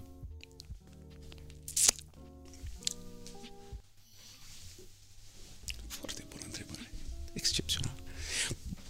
Deci Vrei să mai zic o dată? Da, da, da, da, în primul rând pentru că sună extraordinar. În căutările tale spirituale ai găsit unele cărora să le aparții sau să-ți aparțină? Super. Super. Pe bune, nu, chiar e, chiar e foarte mișto. Dar e și foarte greu de răspuns la această întrebare. Perfect. Pentru, pentru că m, aceste căutări au pornit din dorința de a cât de cât am mă face bine și de a mă împăca eu cu mine, pentru că ani și ani de zile eu m-am comportat cu mine, sună foarte bine, uh, precum auzeai poveștile alea cu uh, Florin Halagian sau cu antrenori de, de gimnastică care le băteau pe gimnaste. A, așa am fost eu cu mine, efectiv, am fost extrem de rău cu mine pentru că erau momente când nu mai, bă, nu mai puteam, adică, deci că în, într-un timp relativ scurt fost o mie și ceva de sketch-uri de scris și era de la o săptămână la alta, adică nu puteam să mă odihnesc după niște ore de filmare pentru că a doua zi dimineață trebuia să pornesc treaba aia, știi? Mm-hmm. Și intrasem într-un cerc de ăsta uh, extrem de vicios, ca să spun așa, că era mega pastila, bă, mega pastilat. Adică ia pastilă să dormi, te trezești de dimineață, ia regenon sau concerta sau când aveam, Doamne ajută, Ederol ca să uh, fiu funcțional, bagă un pic de iarbă, bagă un pic de daia. Iartă-mă Băi, și nu mai, nu, nu, mai, nu, mai, nu mai s-a ajunsese la o limită, știi? Dar și acolo am chestiile, început. astea, chestiile astea pe care le-ai făcut, scuză-mă că te întreb, dar Da. chestiile astea de a băga somnifere și așa mai departe. Mm. Uh, Bine, asta fiind cea mai mică. Dar uh, biciuitul ăsta, Mhm. uh, autoflagelarea asta pe care ai uh, făcut-o și pe care eu o înțeleg, că e normal să, dacă Nu se putea Dacă altfel. vrei să fii perfecționist, dar nu neapărat perfecționist, ci dacă vrei să livrezi niște lucruri într-un timp uh, scurt, pentru că oricum ar fi timpul e scurt Mhm. până la volumul ăla de muncă, uh, trebuie să te biciui. Nu, treb- nu trebuie să-ți permiți o secundă de lene sau o secundă în care să te relaxezi. Și eu înțeleg chestia asta. Nu e cea mai sănătoasă metodă, Evident. dar câteodată așa funcționăm noi, unii dintre noi. Dar uh, crezi că lucrurile astea acum, dacă tu ai renunțat la somnifere, ai renunțat la... Adică dacă ai găsit o metodă sănătoasă, și după aia ne întoarcem la căutările spirituale, dacă ai găsit o metodă sănătoasă uh, care să-ți înlocuiască toate lucrurile astea și să ți le scoată de tot din sistem, uh, crezi că asta ți-ar... Uh, adică n-ai renunțat pentru că ți-ar scădea din calitatea lucrului făcut? Ai senzația că fără ele tu nu mai ești același om în momentul ăsta? Renunțând la dependența asta de... Nu, stai o secundă. În, în, afară de, în afară de somnifere, nu mai iau alte, alte pastile. Ai renunțat. Da, da, alte pastile nu mai iau în momentul ăsta. Uh, am avut perioade în care am exagerat foarte mult cu alcoolul. Foarte mult. Mult, mult. La modul la care am băut cisterne. Cisterne, cisterne. Și uh, mi-am dat seama la un moment dat că am această problemă. În momentul în care bei aproape o sticlă de whisky pe zi, știi? Atunci când lucrezi, bă, e mult, e mult. Uh, și am uh, rărit-o foarte tare cu chestia asta. Uh-huh. Am rărit-o foarte tare și uh, mă bucur că am reușit să fac asta pentru că eram foarte aproape, foarte, foarte aproape n- să mă duc să mă internez undeva pentru o lună sau două, pentru că deja era, bă, era un cocktail foarte nasol, că asta, bă, alcoolul, cum era cu somnifere și mai ales dacă mai iei și altceva în timpul zilei, e nenorocire, e nenorocire. Și mă bucur că am, am reușit singur să-mi, să-mi rezolv treaba asta și ca să mă întorc la căutările spirituale despre care vorbești, uh, da, am avut foarte multe căutări spirituale, nu pot să spun dacă am găsit ceva. Ce pot să spun este că uh, nu sunt în niciun caz ateu. Uh, dar nici nu pot să pun, deci să spun că sunt uh, agnostic, că sunt uh, uh, și nici nu vreau să-mi definesc. Cred în felul meu într-o formă de divinitate, nu-i spun Dumnezeu, de, de, generic îi spun Vasile, să, să fiu sincer. Uh, ce m-a ajutat însă pe mine foarte, foarte mult, enorm, enorm, și vezi, bă, stai, ai tot felul de căutări, ai tot felul de... Și de fapt răspunsul este extrem de simplu.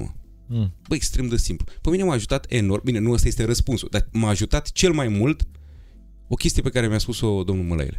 Fabuloasă, bă. bă, absolut fabuloasă. Și el mi-a spus-o referitor la ceea ce lucra în momentul la un rol. Bă, dar pentru... Bă, deci am rămas două minute mască, bă. Bă, și de atunci sunt mult mai bine, bă. Mm. Bă, mult mai bine. Mi s- am, am rare momente în care să fiu căzut și să nu pot în momentul ăla să de-abia a doua zi. Nu reușesc uneori în 20 de minute să, indiferent cât de mare este chi- chestia nasoală pe care am văzut-o. Da, da. Bă, el mi-a zis la un moment dat așa. Zice, aici trebuie să te angajezi într-o stare. Și eu zic, cum adică să mă angajez într-o stare? Adică să te angajezi într-o stare. Despre ce e vorba, mă? În momentul în care tu ești trist, e, te simți deprimat, s-a întâmplat un lucru nasol. Uh, și îți dai seama că treaba aia te va face trist pe o perioadă poate mai lungă. Și ai nevoie, bă, ai spectacol seara, da? Vii aici, adică ceva trebuie să se schimbe. Bă, în momentul ăla te angajezi fizic. Într-o stare. Fizic. Deci pare de o superficialitate și de, pare că este extraordinar de pueril și de fapt și este pueril. Adică, cu alte cuvinte, în momentul în care tu ești trist, corporal, treaba asta este enunțată. Adică corpul intră în relație directă cu interiorul tău și atunci asta e un pic mai cocoșat, bă, mușchii feței încep să se... Bă, și în momentul ăla faci o chestie foarte... Tu te îndrepți și ții corporal o poziție extrem de... Știi, extrem de solară, stai cu un zâmbet tâmp și la un moment dat, la un moment dat, starea ta interioară începe să se modifice. Mă. Nu o să-ți iasă din prima, nu o să-ți iasă din prima zi, din a doua zi, dar cu exercițiu îți va ieși. Pentru că niciodată, niciodată, cele două stări, cea fizică și cea uh, internă, să spun așa, uh, nu pot exista fără să comunice între ele. Și atunci una dintre ele va ceda.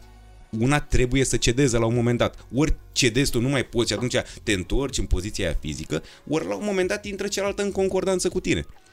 Și e, uh, într- într-un alt, uh, alt mod a spus-o De Niro la un moment dat, a zis, în momentul în care ești uh, uh, trist, ia-ți un zâmbet idiot pe față și după un sfert de oră tristețea va pleca pentru că va considera că ești total dobitoc și se va duce la altul, știi? Bine, el a pus într-o formă mai literară, spun așa.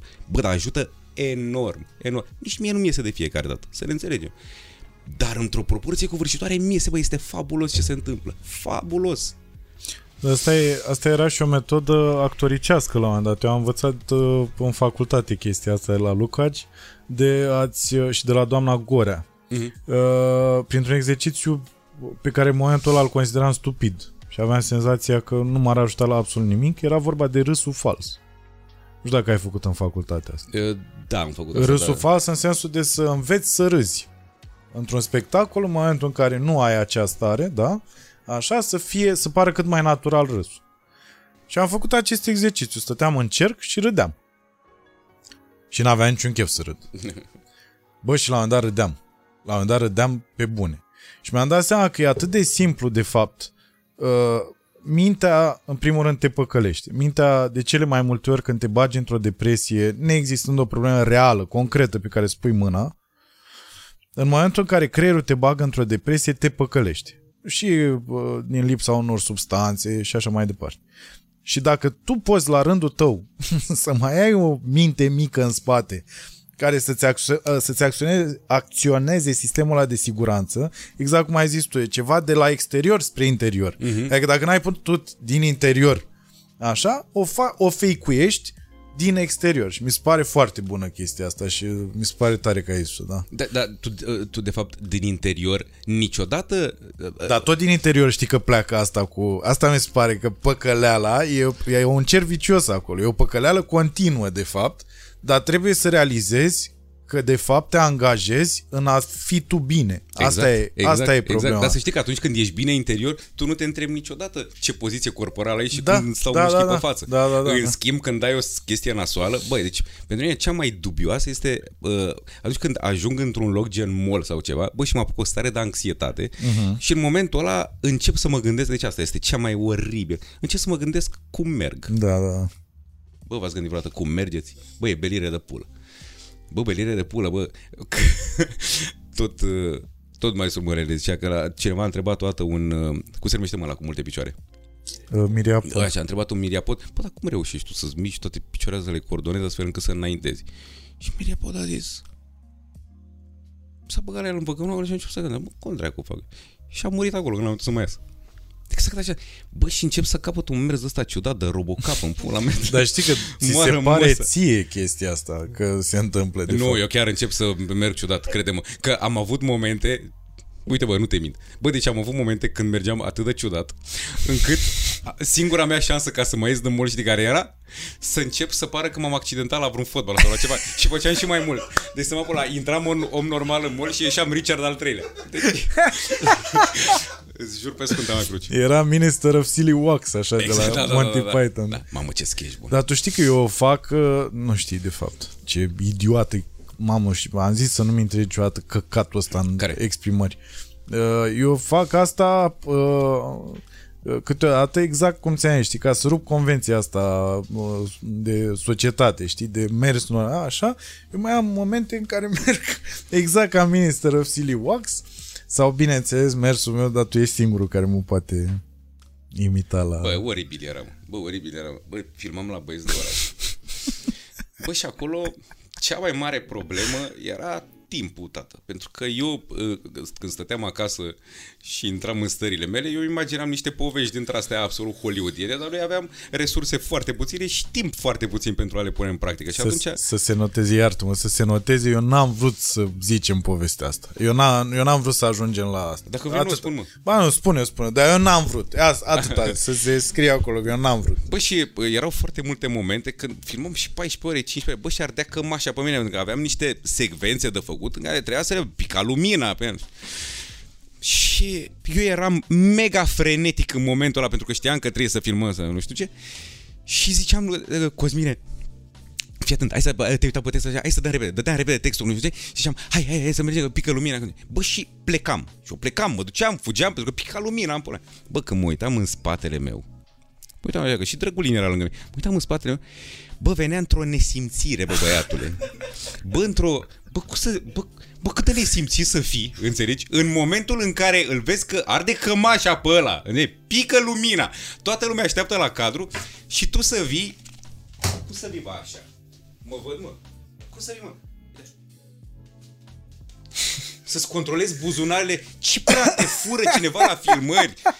Ce... Nu mă, dar mi-am Cea mai format mare, asta. deci bă, când mi-a venit toată efectiv să iau, să iau un bolovan, să-i dau un cap, a fost când tot așa era o situație de maximă urgență și eu i-am zis, Cosmine, acum, deci o filmăm acum. Și el ce a făcut, mă? El a, și-a început să-și facă o țigare. Mm? Zic, ce faci, mă? Ce faci, mă, dacă ți-am spus că acum o filmăm? Să- Și el, fii atent, ce argument mi-a adus, s-a părut extraordinar. A zis, nu, că nu mi-o fac pentru acum, să o am după aia. Bă, Fute-mă și în țigara ta. Fute-mă și în țigara ta. Nu, exagerează foarte tare. Eu eram da, tot da. timpul acolo. Nu, Da. te puteai bizui pe mersul meu. Dar mă, normal că îmi controlez buzunarele, pentru că neavând, nefiind îmbrăcat cu ce eu în mod normal, când simt ce am în buzunare, mă controlez, știi? Ai un tic. Am un tic. Uh, zim de căutările spirituale, pentru că iar, iar ai făcut dreapta la un moment dat. Nu n-am făcut dreapta, dar este... uh, uh, Adică ce... Pentru că n- zic că ai făcut dreapta, că n-ai zis concret, bă, uite, asta mi s-a părut mie că uh, ei aparțineam și ea mi aparținea.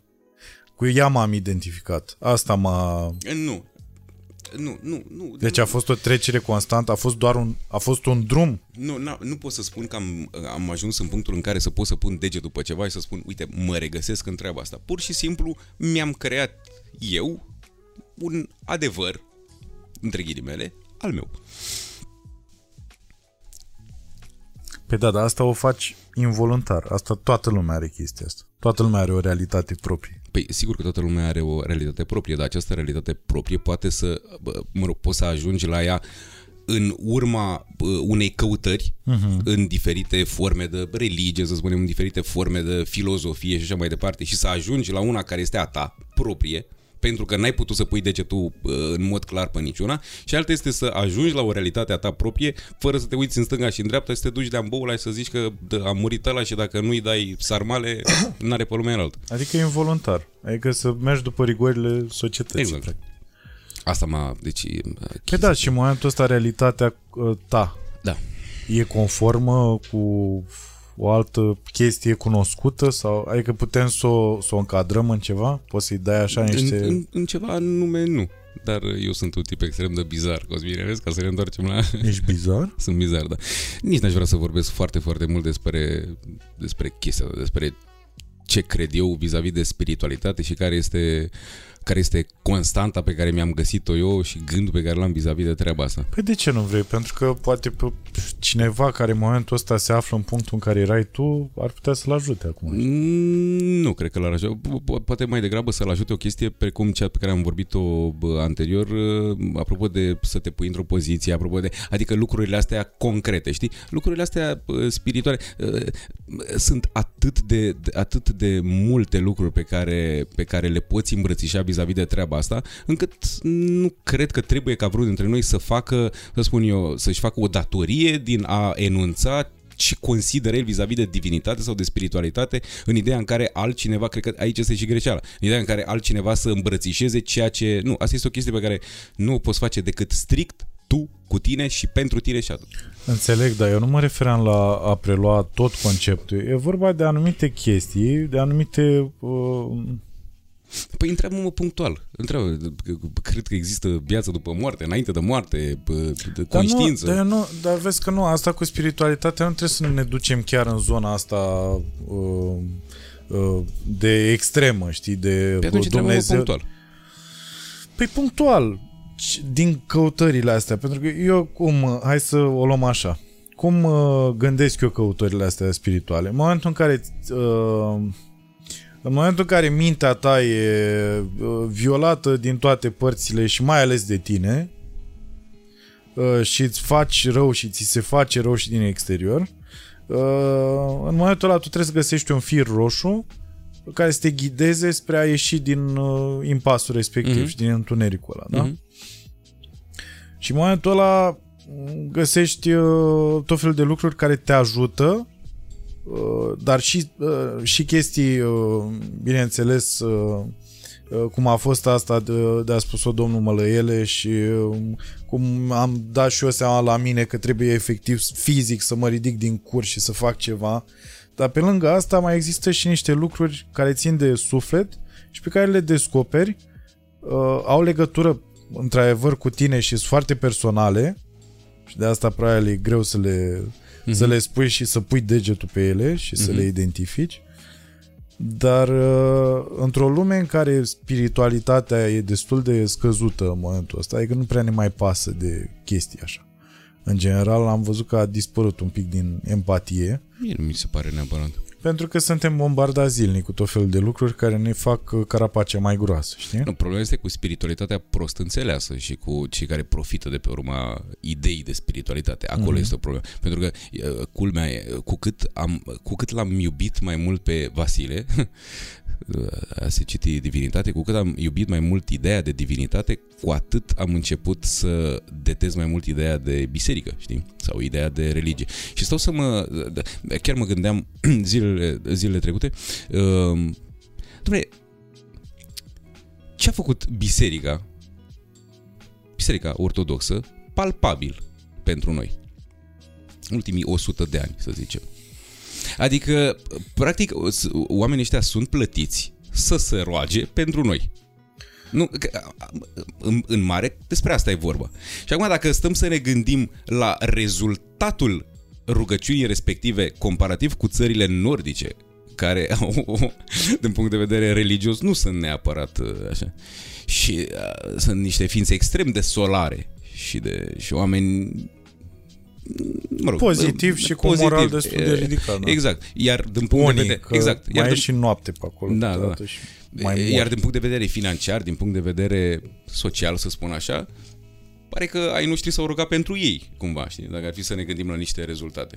Da, mă, dar nici nu poți să generalizezi, pentru că, într-adevăr, sunt și preoți care adică s-au dus spre meseria asta fiind ghidați uh, de un instinct. Nu de un instinct, mă. De, de, majoritatea sunt ghidați de către familie și de către ideea că dacă ești preot, ai bani. Despre ce vorbim? Majoritatea. Dar sunt și unii care Da. chiar fac uh, chestii. Adică Păi, chiar... știu, mă, păi știu, mă, dar într-o țară în care ai 18.000 de biserici, tu poți să scoți pe gură chestia asta. Bă, să știi că mai sunt și unii, mă, dă bă, ai nebunit? Bă, sunt 18.000 de biserici și noi jucăm în niște case de cultură care să dărâmă pe noi cu tabloul lui Ceaușescu în spate, ești nebun? Adică ai făcut, e- se numește Ministerul Culturii și Cultelor. Dacă tu ai- ai făcut 18.000 de biserici, dar eu, la nivel de, că eu ca artist mă duc și joc, ne-a intrat o pisică pe scenă, ești nebun la cap. Bă, stai puțin, 18.000... E foarte balcane așa, da. Asta cu pisica pe scenă. Da. Da, mă, înțeleg asta, 18.000 bisericile, bla, bla, bla, Dar da. de, ce, dar de ce vrei tu să vorbim despre biserici și despre Dar nu pop voiam și... neapărat, eu voiam să îmi zici tu ghidul micului începător în spiritualitate. Asta voiam de la tine. Pe mine m-ai găsit. Da.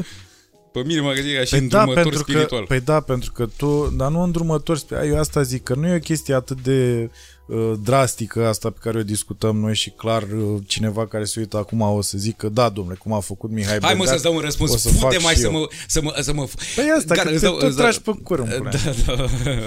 da, Da, da, da, da, da, Nu da, mai da. vorbi de funie ca să spânzuratului, că și așa crede lumea că sunt. Uh, Deci, îți dau un... Te tragi pe curs spre o femeie, scuză-mă. Cum te tragi pe curs spre o femeie? Cine Da, să, așa. te... să mă, da, și e fiartă ea aia când te vede pe tine. Da, sau în față. Poți și în față către ea. Da, oricum sexy Hai arată. mă, spune, nu da, mai mă, ocoli. Da, gata, nu mai ocoli. Dom'le, uh, două lucruri am să spun. Îs patru Unu, ale. care... și am zis că m-am lăsat de băutură. Uh, uh, care este singurul lucru uh, vis-a-vis de organismul nostru pe care noi putem să-l facem atât voluntar cât și involuntar?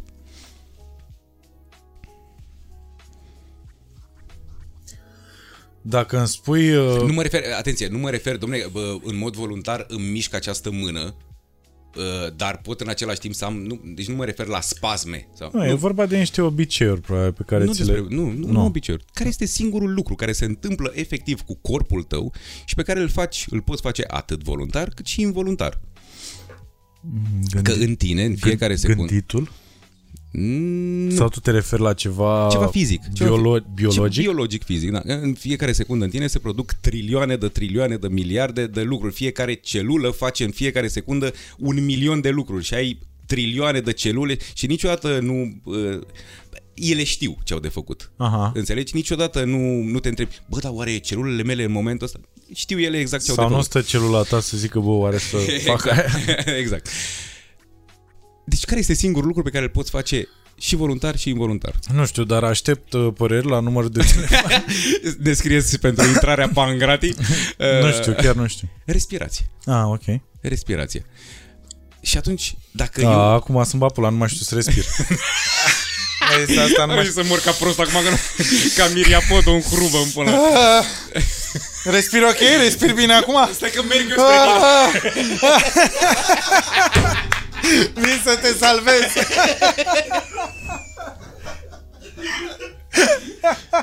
Aoleu.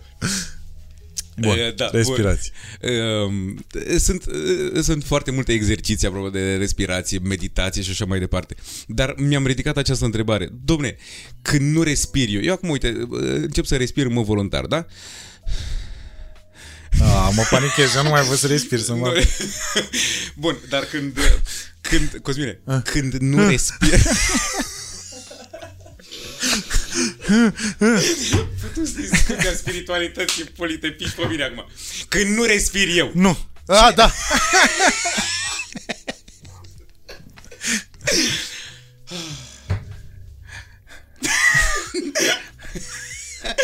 Zi repede că nu mai pot. Eu nu mai respir mai mult de 5 minute, nu cred că mai am. Bă! Deci când nu respir eu, cine respiră? Eu?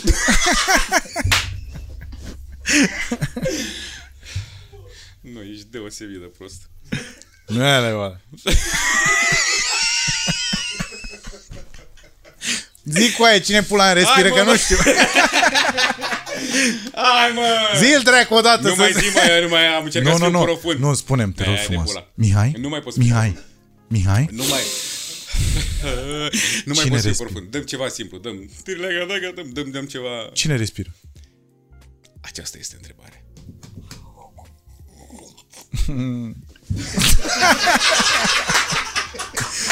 Știi ce ai făcut acum, nu? Bă, scuze. Îmi vine să mă piș în pula mea acum. Bă, de că am schipat eu, mă, Da. bă, Eu când văd apă curgând îmi vine să mă pe piș. baterie, bă.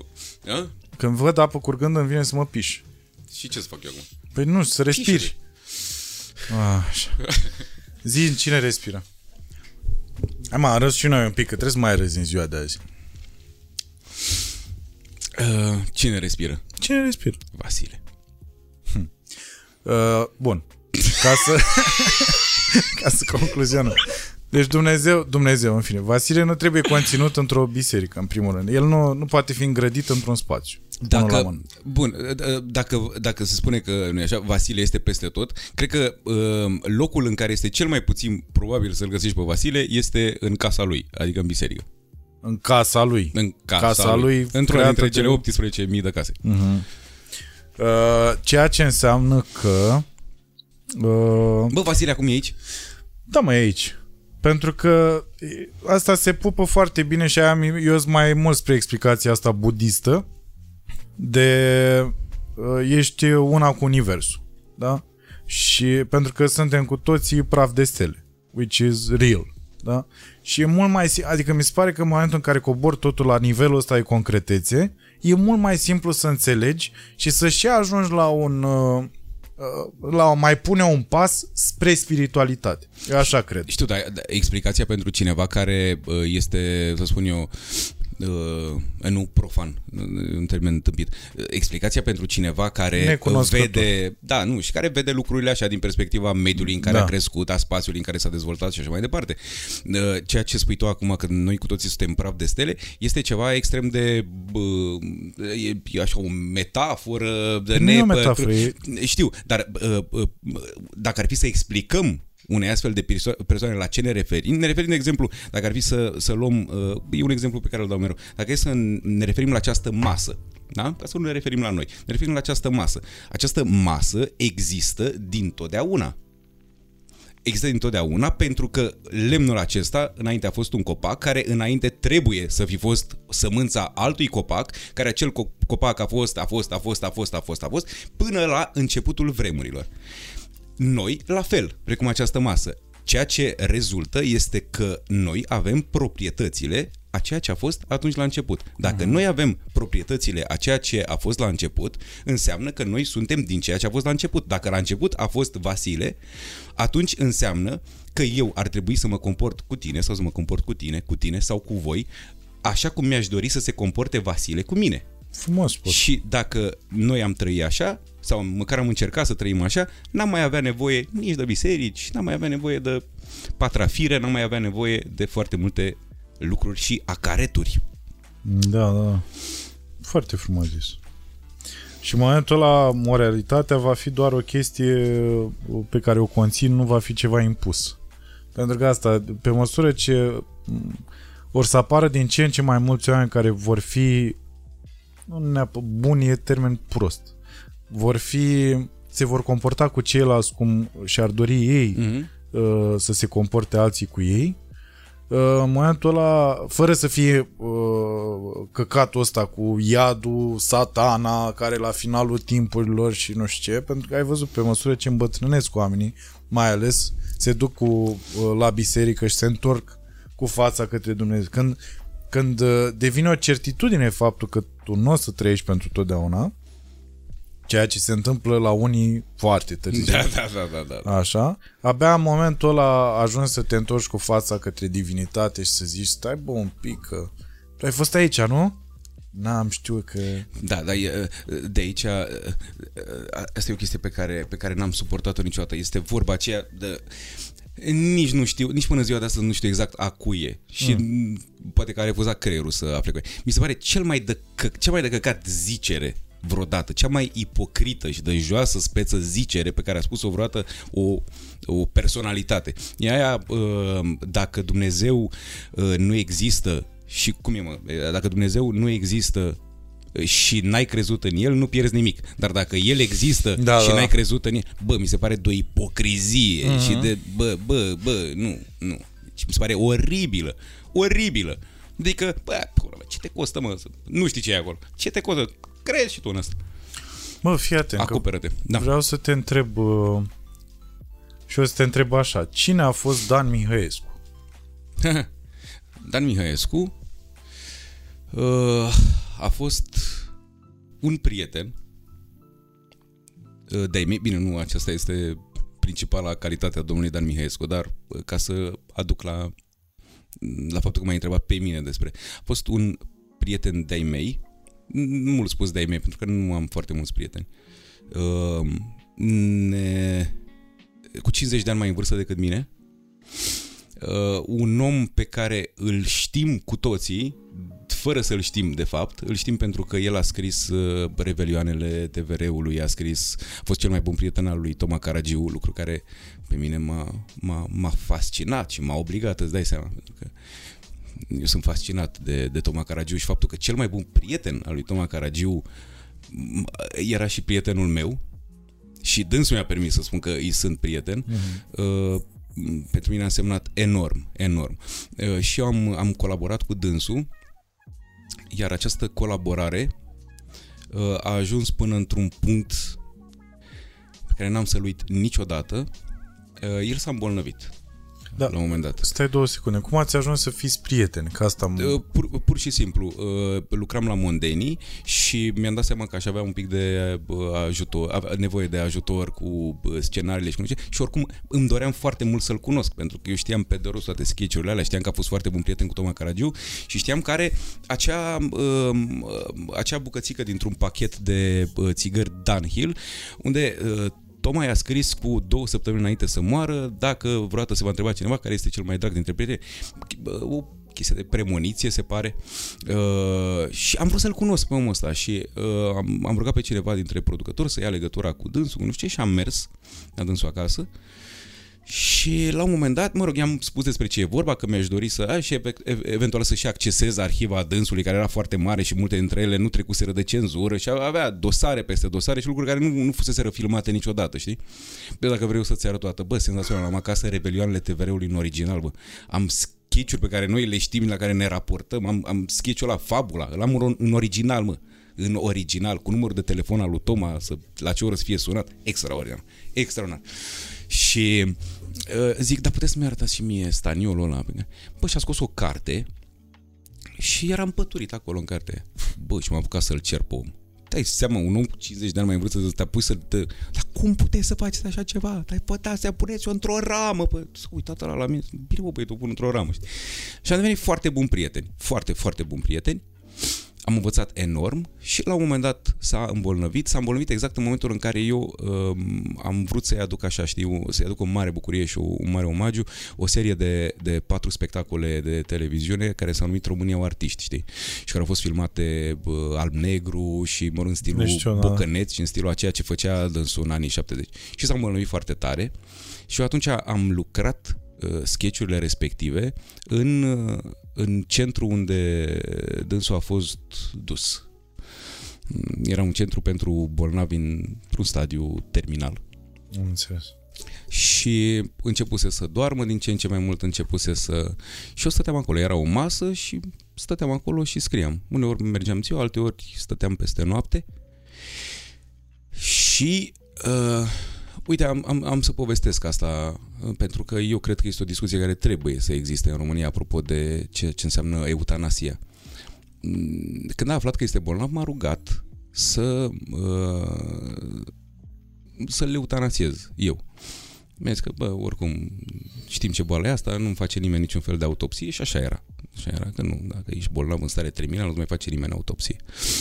Uh, și uh, eu am zis da, m-a pus să-i promit chestia asta și țineam, adică lucram, lucram sketchurile respective, eram acolo, dar aveam uh, în permanență în uh, rucsac și așa aveam somnifere de asta de care iau eu și o seringă. Și gândindu-mă că la momentul în care îmi va cere să fac treaba respectivă, o să pisez uh, bă, 10 uh, de-astea dormicum sau stilo sau nu mai știu ce aveam atunci și că o să le amestec cu apă și da, seringă și îi dau. Și nu mi-a zis nimic, știi? Prima săptămână, în a doua săptămână, așa. După și la un dat uh, lucrurile au devenit uh, dramatice din punct de vedere al stării. Dar Eu- tu îți dai seama că dacă făceai asta, Da. erai condamnat pentru crimă. Adică... Adică Nu eram condamnat pentru că n-ar fi aflat nimeni niciodată. Și este cel mai mare regret al vieții mele că nu am făcut asta. Pentru că ceea ce am văzut apoi este ceva care nu trebuie să se întâmple nici unei ființe umane. Nici unei ființe umane. Chinul pe care eu l-am văzut în contextul acela nu trebuie să se întâmple niciun, nici unei ființe umane. Dumne, dacă ai un animal acasă și la un moment dat suferă îngrozitor, nu te duci să le eutanasiezi că ăla cu e un animal. Nu mă pentru că îl iubești, pentru că nu suport să vezi aia dacă eu ca om nu am drept asupra corpului meu să fac ce vreau cu el, să mă prostituez, să mă omor într-o situație de genul acesta? Adică există țări civilizate unde eutanasia nu se pune sub discuție. Bă, vorbim de drepturile omului, bă. Bă, dacă în drepturile omului, mi se pare o încălcare a drepturilor omului. Faptul că tu îmi interzici să fac ceva eu cu corpul meu, mm-hmm. în mod organizat, în mod... Cum e posibil așa ceva? Bă, și nu să mai, s-a, ajuns, s-a ajuns într-o chestie foarte... Bă, n-am putut să fac asta, mă. Bă, n-am putut... De-abia mai putea vorbi și să uita la mine și să spunea, Mișule, ce te-am rugat, Mișule? Ce te-am rugat? Mi-? Bă, și nu puteam, nu puteam. Și la un moment dat a intrat, mă rog, nu mai era conștient și efectiv, Ba, a durat foarte mult din momentul în care nu am mai fost conștient până când s-a, până când s-a prăpădit sărac. vene... Băi, băi, știi ce senzație este, Cosmine? Să stai lângă un om pe care îl iubești și să-ți viră să, să, să iei un ciocan, să-i dai cu ceva în cap, să, să moară, să moară mai repede. Băi, este dramatic. Este dramatic. Este dramatic și pentru tine și pentru el. Omul așa dori ceva și trăia într-o țară în care nu putea să aibă drept asupra corpului. Dom'le, nu voia să sufere, domne. voia să aibă o moarte demnă, să, să nu sufere, pur și simplu. Și n-a fost posibil. Nu a fost posibil. Și asta este povestea pe care... Și ca să concluzionez, după ce am murit, am murit înainte de ziua mea, că tot e astăzi ziua mea. Am murit înainte de ziua și de ziua mea m-a sunat soția dânsului, doamna Simona, și îmi lăsase prin testament staniolul ăla de la Toma Caragiu și pe spatele ramei, nu știu ce, îmi lipise și el un alt staniol pe care a scris primit de la Toma Caragiu și dat mai departe de Dan Mihaescu, lui Mihai Bendeac, într-o a fi dat mai departe, nu știu. Și mi-a lăsat și arhiva. Da, e mă raportez la, la, la dânsul ca la cineva din familie. Și înainte să moară mai zis ceva, a zis, Mișule, dacă vreodată cineva îți va vorbi despre frumusețea vârstei a treia, transmite-i că marele umorist și omul de cultură Dan Mihaescu îl bagă în pizda măsii. Acestea au fost printre ultimele vorbe. Dar tu... Băi, băi, băi, am vorbit mult, mă, cu Cosmine, mai Pe lângă... Mult pe lângă faptul că eu am senzația că noi ar trebui să, adică indiferent de vârstă, ar trebui să cunoaștem cine au fost oamenii ăștia, cine a fost Dan Mihaescu, cine a fost Tom, uh, Toma Caragiu, pentru că se pierd așa ușor, ușor, cine a fost Dem Rădulescu, cine a fost... Cine a fost... Cine? Asta voiam să te întreb. Cine a mai fost... Pentru că tu ești un om, uh, cred că printre singurii, dacă nu chiar singurul pe care îl cunosc eu, care are legătură cu, adică nu care are legătură, e comedia e pentru tine și tu pentru ea, dar faci și acea, uh, ai, uh, ai această legătură uh, între tot ce a fost uh, om de comedie în țara asta, știi? Adică nu e ca în cazul meu, de exemplu. Eu nu am așa mare treabă cu istoria asta. Uh, într-adevăr, am fost uh, fan și voi rămâne fan uh, Toma Caragiu, de Rădulescu, Birlic. Uh. Da, și mers înapoi, mă, de, de la Matei Milo, ca să zic așa, încoace, știi? Asta zic, Sunt... adică ce oameni, în primul rând, ce oameni cunoșteai tu și te-au fascinat în perioada aia când aveai vârsta de uh, 18, 19, 17 ani? Chiar mai devreme, 15 ani, pentru că uh, îmi dădeau ai mei bani de buzunar și uh, preferam în loc să-mi iau merdenea sau ceva, uh, să-mi strâng banii și să-mi cumpăr. Mi-am făcut o bibliotecă atunci și citeam, citeam foarte multe biografii uh-huh. de mhm. actori și așa, știi? Și atunci am aflat despre uh, Iancobe, Iancovescu, Alfred Demetriu, tot felul de actori pe care nu se mai știe acum, știi? Uh, sunt, sunt sunt foarte mulți. Am avut, am avut comedianți foarte buni și mulți dintre ei uh, comedianți instinctivi. De exemplu, cum a fost Puiu Călinescu. Din păcate, noi am trăit într-o, într-o societate și într-o uh, cinematografie, ca să spun așa, complet de, de căcat și care n-a fost în stare să construiască în jurul unui actor un scenariu de calitate, în jurul unui actor. Da, da, da. Adică singurele comedii care nu ne-au rămas așa în memorie sunt în care erau adunați mai mulți, știi? Ă, n-a existat niciun ă, film care Puiu Călinescu să, să, să fi știut cineva să-l pună în valoare, știi? Puiu Călinescu, da. Pe de altă parte, Toma Caragiu a fost în niște filme care erau cumva construite în jurul lui, gen actorul, actorul și sălbatice. Da, actorul și sălbatice este un caz foarte fericit, pentru că deși este un film ă, în mod evident de propagandă și așa mai departe, pentru că era o perioadă în care altfel nu prea se putea, deși este un film de, de propagandă, este un film cu un scenariu foarte bun foarte, foarte mult. Scenariul lui Popovici, Popovici fiind, după părerea mea, cel mai mare scenarist pe care l-a avut România și care a putut să, a și putut să fie cel mai mare scenarist pentru că a avut, așa cum mulți alții au avut o relație bună cu Partidul Comunist. Să ne înțelegem acum, uh, toți marii noștri artiști, toți marii noștri actori, Dumne, nu puteau să fie dizidenți. Ziua. Da. Știi ce zic? Doamne, nu puteau să fie de... Unii au reușit, de exemplu, cum, cum este maestrul Rebenciu, care au, au reușit nici măcar să nu spună poezii, nici măcar... Doamne, dar n-au ieșit, nu puteau să iasă cu pancartă, știi? Că n-ar fi apărut niciodată nicăieri. Ăsta este un adevăr. Că unii, știi că a zis Dinică după Revoluție o chestie absolut extraordinară. Era o ședință de asta la Teatrul Național, că doamne, să fie dat afară Radu Beligan, care era o somitate. Dar Radu Merigari era o somitate și a fost o somitate și în comunism, și în necomunism, și în ce vrei tu. Că a fost uh, uh, președintele Institutului Internațional de Teatru. Da? Care însemna teatru mondial. Da, au zis, domne, ăsta, nu conta de unde. Era, era extraordinar, un, om, un mare om de cultură. Și mă rog, să-l dăm afară pe ăla, să nu știu. Și era ședință și se țipa pe acolo și, și Dilica a stat așa, știi, a stat, a stat, a stat, a stat. Și la un moment dat a zis așa. Cu toți am mâncat căcat, dar unii au cerut porție dublă. Așa putem concluziona acea perioadă. După părerea mea. Da, din păcate sunt foarte mulți uh, actori și actori uh, pe care acum n-ai privim și pe bună dreptate că artistic vorbind n-ai cum să nu-i uh, să nu-i apreciezi, dar din păcate aveau metehne din astea comuniste de uh, șoptit despre colegul, de Da. dat cu... Uite, a fost unul mai... Era unul mai curajos. Așa, comic.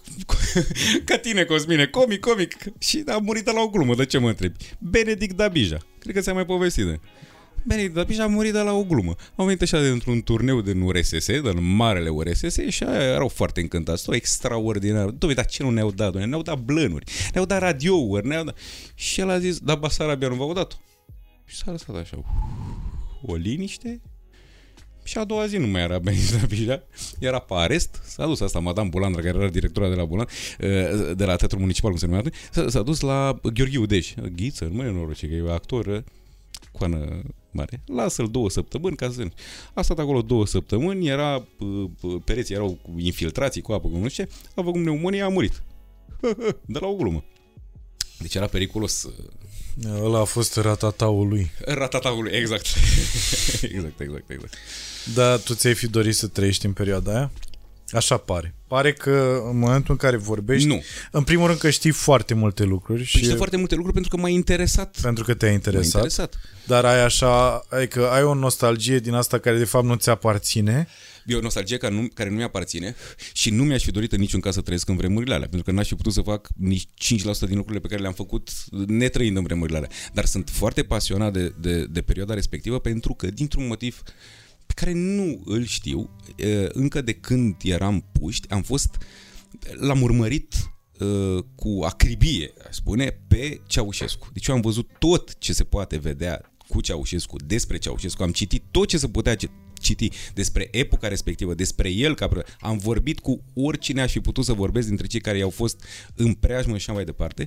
Și e, visul meu uh, profesional este să uh, realizez uh, pentru uh, Netflix uh, o serie de, de șase episoade gen uh, uh, Cernobâl cu acest personaj. De fapt, e o serie despre ultimele șase zile din viața lui, în care, știi, în, în general se spune că în ultimele momente ale vieții tale îți trece toată viața prin minte. Uh, și cumva vorbim despre ultimele șase zile din viața lui, care sunt un film de acțiune extraordinar, mă. Un om care conduce o țară și a doua zi ajunge să facă autostop. Deci este absolut extraordinar. Și în toate acele momente el își aduce aminte din copilăria lui din și să încerc să îl interpretez pe Ceaușescu de la vârsta de uh, 30 de ani, pentru că înainte ar trebui să fie interpretat de un, uh, de un copil, de la vârsta de 30 de ani până când a murit. Dar de unde fascinația asta? N-am nici cea mai vagă idee. N-am nici cea mai vagă idee și uh, da, l-am urmărit foarte, foarte mult. Foarte, foarte mult. Uh, eu întreb, l-ai admirat în sensul de... Nu. Nu, Adică deși, eu- deși în momentul în care uh, uh, creezi un personaj, tu trebuie să, să găsești adevărul acelui personaj și tu Și trebuie să ții cu el, da. Exact, și să ții cu el. Eu cred că acolo a fost o, o problemă înspăimântătoare. Înspăimântătoare. Sigur că Ceaușescu avea problemele lui și nu este un personaj uh, pozitiv, știi? Dar nu s-ar fi întâmplat ce s-ar fi întâmplat dacă nu ar fi existat Elena Ceaușescu. Pentru că Elena, de-abia, de-abia aici intrăm într-o zonă de, de dominare psihologică și sexuală îngrozitoare îngrozitoare. Se pare un caz aproape unic în, în istoria universală. O asemenea, o, o, o asemenea dominare din, din aceste două puncte de vedere este absolut uluitor. Dacă în ziua de astăzi, dintre cei care erau în jurul Ceaușescu, sunt mulți care uh, au, au și vorbe bune despre el, adică era un om cu alb și negru, dar și cu gri. Dom'le, despre ea nu există nimeni, nici măcar copiii ei nu au vorbit vreodată ceva bun despre ea. Adică este un personaj, dacă vrei, este personajul absolut negativ din, din, din, din din istoria României. Este Richard III, al treilea al, al nostru.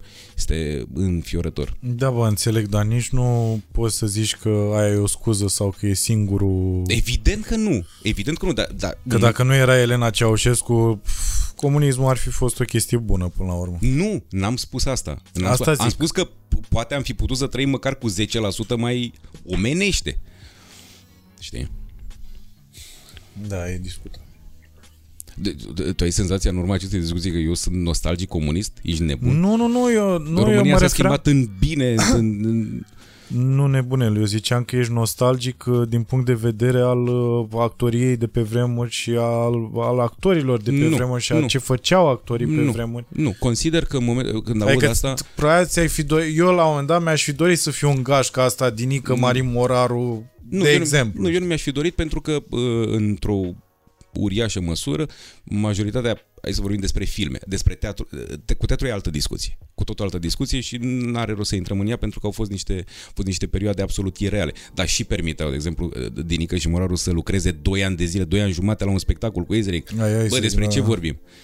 Um, dar din punct de vedere cinematografic sau din punct de vedere al uh, televiziunii, așa, nu mi-aș fi dorit niciodată să trăiesc în vremurile alea, pentru că e în proporție de 95% filmele românești în perioada aia sunt... Uh, uite-te, e un, e un clip foarte interesant pe YouTube în care ți arată uh, toate filmele câștigătoare la Oscar în fiecare an. Bă, și să vezi că uh, la un moment dat este o trecere foarte, foarte puternică prin anii 60, de la un stil dintre ăsta extrem de teatral, în, în, în, în, din ce în ce mai mult firesc și normalitate. Noi n-am făcut trecerea asta. În afară de câteva filme, noi n-am, a fost extrem de extrem de teatral și toate filmele noastre istorice, după părerea mea, sunt niște mizerii. Toată lumea se raportează la Mihai Vitează. Dom'le, în filmele românești istorice se recită. Sunt niște filme de propagandă în care se recită.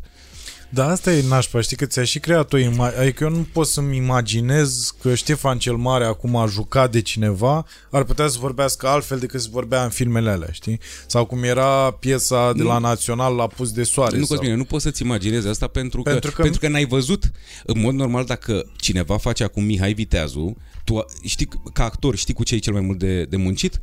Cu lingviști pentru că tu trebuie să vorbești cum să vorbea atunci. Aha. Este foarte dificil. Adică nu poți să vezi, până cum vezi Mihai Viteazu acum, o secvență în care Amza Pelea vorbește cu Colea Răutu și vorbesc amândoi în română. Nu. Uh, uh, Mihai Viteazu vorbea într-un fel, sigur că Mihai Viteazu știa și limba turcă, dar era una, o altă limbă turcă, este foarte complicat, este foarte complicat, adică e foarte multă muncă, din păcate nu se mai poate face la nivel de buget, știi? Aici. Și uh, vreau să spun asta neapărat, bă, deci nu suport când aud asta, domnule, nu mai avem actorii de altă dată. Uh-huh. Bă, și când aud pe cineva, îmi vine să bă, dă-te în piză, mă. bă, de unde știi, mă? Bă, de unde știi? Că atunci era o televiziune, dacă vedeai un spectacol de teatru TV, a doua zi toată lumea te cunoștea. În momentul de față, în care ai Netflix, în care ai HBO, în care ai YouTube, în care ai un milion de canale, poți să-mi spui tu că te-ai dus la teatru, ai fost la 20 de spectacole din București și ai concluzionat, domnule, nu mai avem actorii de atunci? Mă uit la și bă, ai auzit vreodată de Andrei Huțuleac, de exemplu? Uh-huh se uită la mine, bă, este un mare actor, un mare actor. Și, bă, bă domnule, apropo de Păi cinematografic, păi dar noi în cinematografie n-am avut niciodată, bine nici n-am avut ocazia. Cred că cel mai mare actor român a fost George Constantin, după părerea mea, dar în momentul de față am încercat să mă gândesc, bă, cine este cel mai mare actor român acum, în viață? Uh, mi-a fost greu să nu spun Victor Rebenjuc, pe care îl iubesc foarte, foarte mult. Uh, însă dacă ar fi să mă gândesc la ultimii patru ani și la creațiile din ultimii patru ani, cred că cel mai mare actor român este... Vlad Ivanov. Nu. nu. Adrian Titieni. Ah, ok.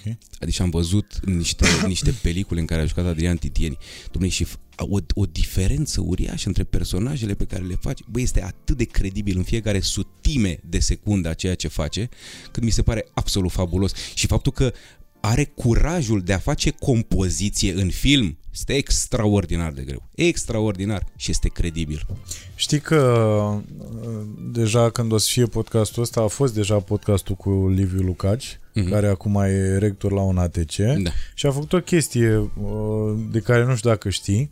Uh, Se va introduce din septembrie teatru în școli. Adică o să fie, Hmm. da. Uh, și au reușit, uh, bineînțeles, În o să- licee, gen. în licee și în școala generală. Extraordinar. Adică începând de la anul zero. Extraordinar. Da, și or să facă uh, un soi de manual, un soi de manual, dar ce mi s-a părut foarte frumos, apropo de ce ai zis și tu de educație, profesorii care vor preda așa ceva, care vor preda, care vor uh, susține cursurile astea. Că eu încerc să, pentru că așa mi-a și fost explicat și încerc foarte mult să, Da. să ies din zona asta de școală, știi, să nu sune a... Uh, vor fi trăinuiți uh, să facă cursurile respective. Ceea ce mi se pare, e prima oară când aud în sistemul educațional din România că niște oameni vor fi într-o poziție trăinuiți să fie în poziția respectivă. știi? De către cine? Că și asta e important. Uh, Păi de către un ATC.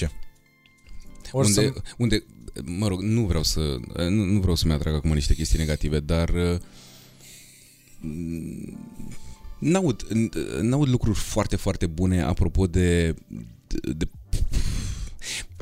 E foarte complicată. Spune, spune. E foarte complicată discuția, mă, pentru că uh, dai seama, e, e destul de... Am, am trecut printr-o epocă la un moment dat în care vorbeai de domnule, Olga Tudorache, profesor Dem Rădulescu, bă, Florin Zanfirescu, Colceag, adică niște oameni care aveau o activitate uriașă în chestia asta. Știi că eu, eu, eu cred, eu cred că un profesor extraordinar de actorie nu trebuie să fie neapărat un actor în, cu multă activitate sau un, sau actor, un actor mare. bun. Da. Însă, există un lucru pe care nu ți-l poate da decât cineva care a avut o activitate vastă și care este o somitate în domeniul lui. Și anume, niște lucruri de care te lovești în activitatea efectivă, un, niște lucruri pe care nu le descoperi decât după o mie de spectacole, niște lucruri pe care, de care te lovești în momentul în care faci la un, un foarte, uh, foarte înalt nivel profesional.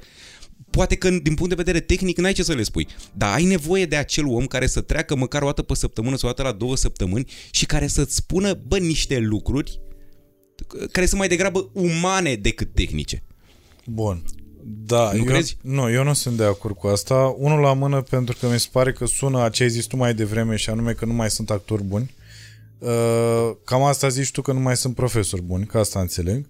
Dar pe de altă parte te întreb și eu în ATC când ai fost ultima oară.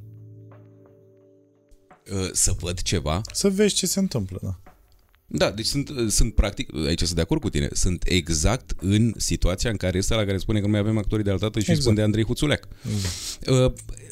Părerea pe care eu mi-am format-o, asta pe care ți-am expus-o anterior și care n- nu este văzând, aici recunosc, este uh, o părere pe care mi-am format-o vorbind cu actori. Cu mulți actori tineri, cu mulți oameni care au ieșit oarecum de curând din facultate și așa mai departe. Da, da, pe de altă parte, nu poți să... Adică trebuie să treci tu prin propriul tău filtru și să fie acolo... Uite, de exemplu, eu acum am fost la un examen pe care l-au avut uh, uh, niște absolvenți de la un ATC. Da. Bă, un spectacol bun. Un spectacol bun. Uh, dacă zic cine a fost coordonator, o să ai așa o din asta. Nu A, să- nu. Nu o să zi O să ai fără să... Zi, mă. Nu, nu zic. Păi jur că n-ai, ești nebun. Nu, dar nu Zi, e mă, vorba, cine? dar nu e, nu N-am e nicio important. grimasă. Asta e, că nu e important. Important e că a Ah. fost o treabă bună. Asta e important. Cine E, era? Chiar a fost o treabă bună Cine a făcut? și actorii de acolo, ăștia la început foarte buni. Foarte buni. Și de Dom'le. asta zic că se creează, adică ușor, ușor acum, pentru că asta vorbeam de exemplu cu Lucaș, care m-a întrebat, pentru că asta e o chestie de-a noastră sau de-a unora și din facultate. E și de uh, tu trecând prin facultatea aia și având niște lucruri care ți-au lipsit sau care ai senzația că ți-au dăunat și a durat o grămadă până să le îndrepți. Nu, eu n-am avut. Nu, eu zic că sunt anumiți oameni care au, Da, uh, da. adică actorii ăștia cu care ai vorbit s-ar putea să aibă și treaba asta, știi? Mhm. Pentru că dar iarăși nu poți să faci chestia asta, să iei ce e rău dintr-o treabă, știi? Nu trebuie să privim partea pozitivă. Și partea pozitivă e că vor fi oamenii ăia trinuiți, uh, adică se începe de undeva. Asta mi se pare bine, știi? Și Luca ce are și-a pus așa niște chestii în cap, eu cred că o să fie ceva bun. Ce voiam eu să zic și de ce am adus în discuția asta e că tu ai dat un soi de sfat așa oamenilor care ar vrea să dea la actorie. Uh, cum să zic? Dar ce le, ce le-ai spune dacă ar avea actoria în școli, deci ar avea această opțiune și ar avea așa second faț și nu, nu s-ar duce neapărat să facă cursul respectiv sau să opteze pentru cursul respectiv. Ce le spune dacă nu ar opta? Dacă nu ar vrea să opteze. Păi ce să le spun dacă n-ar opta? Să n-ar simți să facă treaba aia. Dar nu ți se pare că e și o chestie de... Uite, exact cum ai zis tu, ceva plecând din actorie, apropo de poziție care după aia are influență asupra psihicului. Nu ți se pare că actoria în școală ar avea oricum un beneficiu, chit că urmezi uh, meseria asta sau nu? Asta da. Pe de asta ziceam, ce le-ai Asta spune da. oamenilor, adică copiilor care n-ar Exact, opta exact, ce, pentru asta. exact ce aș spune unui copil care nu ar opta pentru ora de sport. Cumva. Adică fix același lucru. Uh, Eu mi dacă treaba asta s-ar întâmpla, ar fi absolut senzațional. Eu mi-aduc aminte că am terminat liceul Cuza, liceu în care s-au, uh, s- s-a filmat uh, uh, seria Liceenii și care, culmea, nu au văzut niciodată o trupă de teatru și în momentul ăla îmi doream să fac asta și nu aveam decât un soi de sală de clasă, așa, un club și fără lui mama de acasă cerceafuri și nu știu ce se trezea ea fără tot felul de lucruri, că le foloseam ca și recuzită.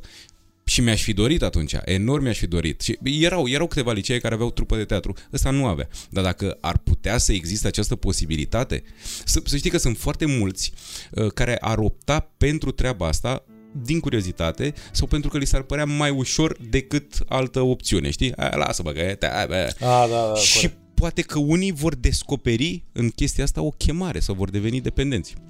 Ai o geană, Unde? e acolo, iau, exact acolo, dar n-ai cum să o iei, așa, Cosmine, pierzi norocul, nu mă. S-a dus popor. O ai? Tu, tu, tu, tu, dorință, țâc. Tfu, tfu, tfu.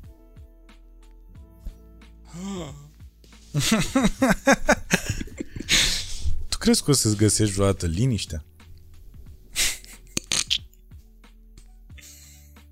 De unde a venit asta, mă? De la mine. Cred că în primă fază trebuie să descoper definiția liniștii. Ce înseamnă liniștea. Dar să dar uh, să știi că am din ce în ce mai multe momente în care sunt liniștit. Din ce în ce mai multe. Dar uh, la mine acasă. Da, uite să știi că și Da. Ce plan a fost completarea nu am asta? nici cea mai vagă idee. Dar să Sunt, știi că, uite, Dar la mine acasă. Da, Uite, îți dau cuvântul meu de onoare că în timpul acestui uh, podcast, că tot n-am aflat care este diferența între podcast și interviu și probabil că este Ai ceva nevoie. la care nu se va răspunde niciodată. Niciodată. Dacă e viață după moarte și ce podcastul raportat la interviu. Uh, În timpul acestui interviu, podcast, uh, m-am simțit foarte liniștit.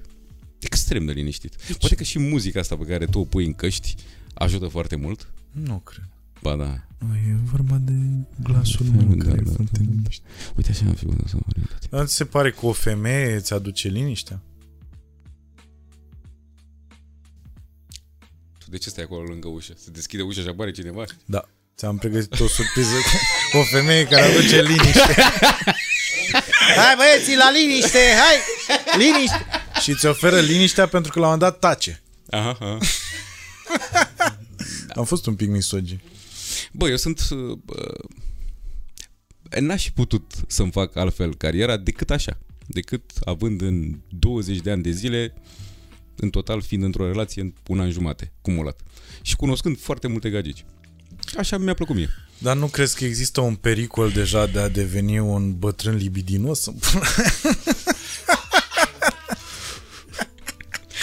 Vezi cu aia cum a început? Crezi că o să-ți găsești vreodată liniștea? Cosmine, și ai fost Cosmin? Cosmine, Wow! Cosmine, poți să mă crezi poți să mă crezi că niciodată în viața vieților mele, eu având o chestie foarte traumatizantă care mi s-a întâmplat când aveam vreo 15 ani jumate, eu niciodată nu am agățat o femeie sau nu am intrat în vorbă cu o femeie, ci întotdeauna s-a întâmplat sau am așteptat să intre ea în vorbă. Da, mă, știu, sunt conștient, dar mă Deci refer... acum sunt eu un bătrân libidos dacă am 37 de ani și Nu. scrie una de 19. Ce, ce să fac eu? mă? Am zis Sau că una de s- 14. să devii, Glumesc, nu, nu fi tâmpit. să devi... Da, în timp ce fumezi tu- marihuana. Băi, nu, băi, băi, băi, băi, băi, băi, Cosmine. Deci dacă eu ți-aș arăta, Ce, mă, ce am făcut? băi, dacă eu ți-aș arăta, deci, băi, sunt șocat uneori. Ce mesaje primești? Băi, ce mesaje primesc de la fete de 14 ani jumate, 15 ani jumate. Băi, e posibil așa ceva? Mi-a scris o fată de 15, de 15 ani, mă. O fată de 15 ani. Și mi-am dat seama că e profilul ei, că am intrat pe profilul și m-am uitat, eram șocat. Bine, avea și foarte multe, uh, da, se machiase, nu știu ce. Bă, o fată de 15 ani mi-a scris arată-mi pula. O fată de 15 ani. Tu sau ce a fost în sufletul meu când a trebuit să-i trimit poza aia? Glumesc, nu, nu i-am trimis. Aia pe care ai primit-o de la mine, sper. nu, pe bune, mă, băi, ră, băi, băi, rămâi interzis, bă. Da, bă, că... Dar tu știi că... Da. Lucrurile astea au existat S-a dus dintotdeauna. copilăria, bă. Mama la 15 ani Nu să joacă cu există, păpușile, bă, băieți, Nu bă. există, mă. Toate lucrurile astea au existat din, din totdeauna, doar că Nu știam noi de ele. Nu știam noi de ele. Da, mă, dar de ce vrei să-mi spui că până în anii 70 pă, fetele... Pă, Trimiteau plicuri Până, da, Da. la Mircea Diaconu îi Da. spuneau, arat, cu arat, flocii arat. de la pizdă, Băi, chiar o, scrisoarea parfumată. un amic mai, mai în vârstă, mai în vârstă însemnând care acum undeva în jur de aproape 60 de ani și care a fost un mare, mare aventurier la viața lui, gen, gen Chișu, că și Chișu a fost destul, mi-a zis, domne, știi de ce mi mie dor, bă? Asta e vocea de 60 de ani. Hă? Domnule, Știi de ce? știi de ce mi mie dor? Și zic, de ce mă? Dă păr la pistă. Bă, înainte când băgai mâna acolo, dădeai de păr, bă. Sărat toate, bă. Și am- Exact așa am reacționat și eu. Pentru că nu e, nu e genul de nostalgie pe care Da, asta să zic, o ai adică și- nu da. e foarte comună. Dar zi, nu, la... Bine, hai nu acum. Deci asta e ziceam, să devii. Eu n-am zis acum că tu ești un bătrân libi- libidinos. Că la 37 de ani n-ai cum să fii bătrân. Nu ești bătrân, în primul rând. Dar nu mai ai mult și faci Da. 57. și la 57 de ani... Când Câți o ani să... are Leonardo DiCaprio? mă? Bă, nu putem să... Noi avem noxe în București, mă, nu o să arăs ca Leonardo la vârsta lui. Ce vorbești, mă? Câți ani are Leonardo? De trei ori pe zi mă dau cu gerofital pe față. La 40 de ani îmi schimb sângele, A, da, asta da. încep să-mi fac operații. La unguri. Să te duci unde era aia, îți băgai sânge virgină. Stai mă așa. Cum îl cheamă? Leonardo? DiCaprio. Bă, baroneasa aia, mă, cum o cheamă? Cât? 45 de ani are. Am Cine? aflat. Leonardo DiCaprio. Bun, și prietena lui câți ani are? Păi nu cred că are prietenă. Ba da, Are prietenă? bagă, Leonardo DiCaprio, girlfriend. Leonardo DiCaprio, prietenă. Gagică sa. Dar dai seama că stai că am scris DiCaprio. Să mor tu că ai scris DiCaprio. Ta la la la la. Cum mă să Micuțul scrie? ăla! Nu mai spune așa că nu mai suport. Dar eu mai suport când mă opresc aia la spălătorii și îmi spun că... Du-te, bă, Ce de ești, aici. domnule, așa trist? 23. 23. Am Știi ce înțeles. diferența era între Chaplin și Una O'Neill? Între fică sa? Nu, și fic, el? nu, nu. între el și fica marelui uh, scriitor O'Neill. A, Cred că dacă nu mă înșel vreo 50 de ani diferență. Dar știi că și a Chaplin făcut a, copii cu ea. Da, Chaplin a fost un nenorocit în principiu. Din punctul ăsta de vedere. Da, să nu intrăm în E discuție. discutabil. Da, da, da, da. Eu fiind bun prieten cu Chaplin, uh, uh, da. Uh, Deci nu, nu vezi veni în chestia asta, ți se pare că... N-am spus, da, am în pretenții tot- foarte mari. Am pretenții foarte mari. De la? De la o posibilă femeie. Atât de mult le-am suduit de-a lungul timpului și atât de mult le-am criticat și am vorbit în toate felurile pentru că așa, încât în momentul în care va apărea d- dânsa, va The trebui, One. The One va trebui să fie totuși un exemplu pentru foarte multe femei. Va trebui să fie acea primă doamnă. Da, și tu ar trebui să fii la fel pentru ea, un îți dai prim seama. domn, nu? Bă, eu am destul de multe lucruri de pus pe masă. În afară de... Hai, Hai să zicem cu toții... Fu! Când pui... Trebuie să pui o dimensiune. Nu am eu ce să pun acolo.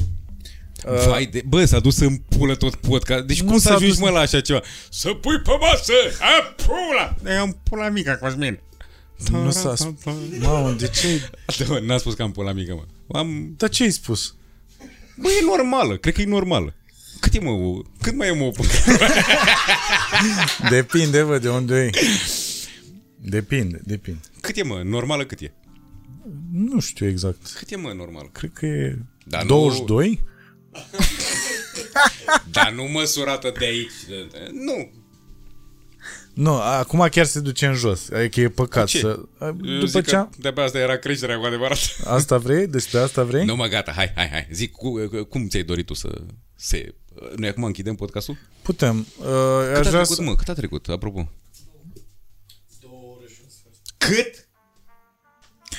Două ore și un sfert? Ai vrea să se legalizeze marihuana în România? Stai că... Pare că sunt fumat la informația asta. Dacă mi-aș dori să se legalizeze marihuana, Da. Dom'le, eu cred că cei care... Evident că mi-aș dori treaba asta, pentru că, la fel, nu cred că ai intrat cu tortul. mă. Da, e fix în, la întrebarea asta. Stai fi- acolo acum. De, deci, deci fix la, la, la întrebarea dacă mi-aș dori să legalizăm mai. Uh, îți răspund foarte scurt că lumânările alea să duc. Uh, în- problema celor care uh, consideră că este normal să fie legală, bă, eu am putut să fac de-a lungul vieții mele de tulbure diferența clară între alcool și ea. Știu ce rău mi-a făcut alcoolul și știu ce mai degrabă nu rău mi-a făcut iarba. Da. Uh, Asta este, apropo de ce vorbeam cu eutanasia, asta este o altă chestie care, practic, este împotriva drepturilor omului. Problema celor care vor să aducă această stare de normalitate este abordarea.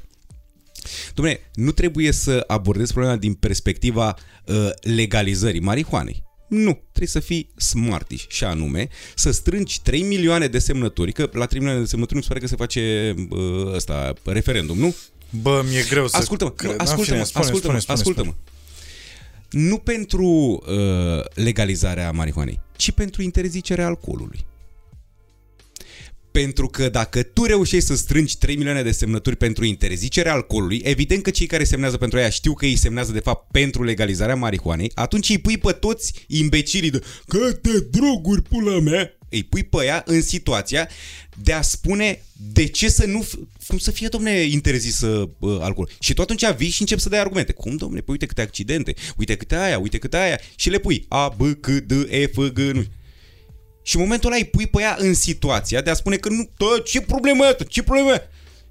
Și întorci discuția și vezi că aici ai A, B, C, D, E, F, G, G și aici n-ai decât A, un pic de A, o leacă de C și o leacă... Și sativă. Exact, da. și zici, păi stai mă nene puțin. Păi pe asta am interzis-o, pe asta... Nu? Vreau să închei cu o poveste despre uh, consumul de marihuana. O zici pe aia cu cutremurul? Așa? Da. Pe cu cutremurul o zici? da, e- vai de pula. mea. Uh, să vă povestesc că Mihai, că și el a povestit despre mine și am zis și eu să povestesc despre el. Uh, Mihai are o problemă în a fuma marihuana. Bineînțeles, nu în țară, el nu fumează pentru că nu e legal, dar uh, s-a gândit că dacă ar fuma marihuana în țara asta, în România, uh, ar avea o mare panică dacă, pentru că e o problemă mare dacă vine un cutremur. Asta e, de asta el nu, nu fumează, știi?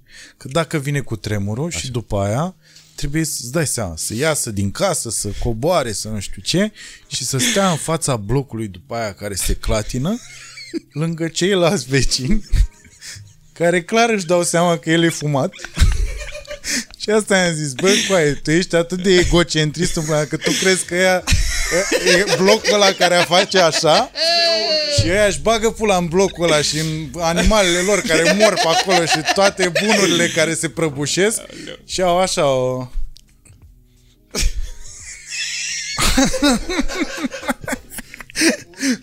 tu îți dai seama? Îți mulțumesc din suflet Eu îți mulțumesc. și la mulți ani. Mulțumesc. Așa că mulți ani trăiască, mulți ani trăiască, la mulți ani!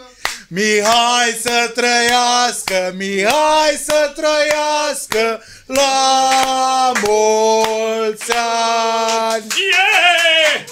Da, mulțumesc. Acum ar trebui să îmi pun o dorință. Te rog. Dom'le, ca să vezi, ca să vezi cât de mult te iubesc, Cosmine, îmi pun o dorință vis-a-vis de uh, acest uh, podcast al tău, uh, căruia îi doresc o viață lungă, dar dincolo de treaba asta, spunem care este cel mai urmărit podcast al tău de până acum. Uh, cred că cel cu Vlad Irimia cu Tataie, care are vreo aproape 600 mii. Ok, atunci fie ca acest podcast să-ți aducă un milion de vizualizări. Un milion. Un milion. Doamne ajută. Dacă nu o să facă un milion de da, ce-a dorit Dar altceva? nu o să facă, îți dai seama, că ai zis-o. Trebuia să o ții pentru tine. Băi, bă. săruna, uh, îl mâncăm, nu? Uh, Cum? nu-i de Nu, cor, nu? adică nu e, nu, nu, nu e butaforie. Nu, dar uh, ți l-am luat ție, adică poți să-l iei acasă și să-l mănânci singur, trist.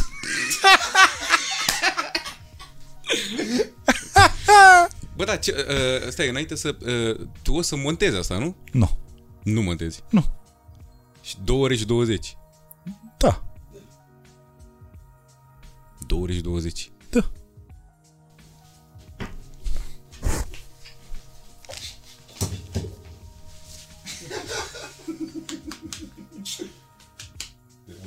Mersi pentru, mersi pentru surpriză.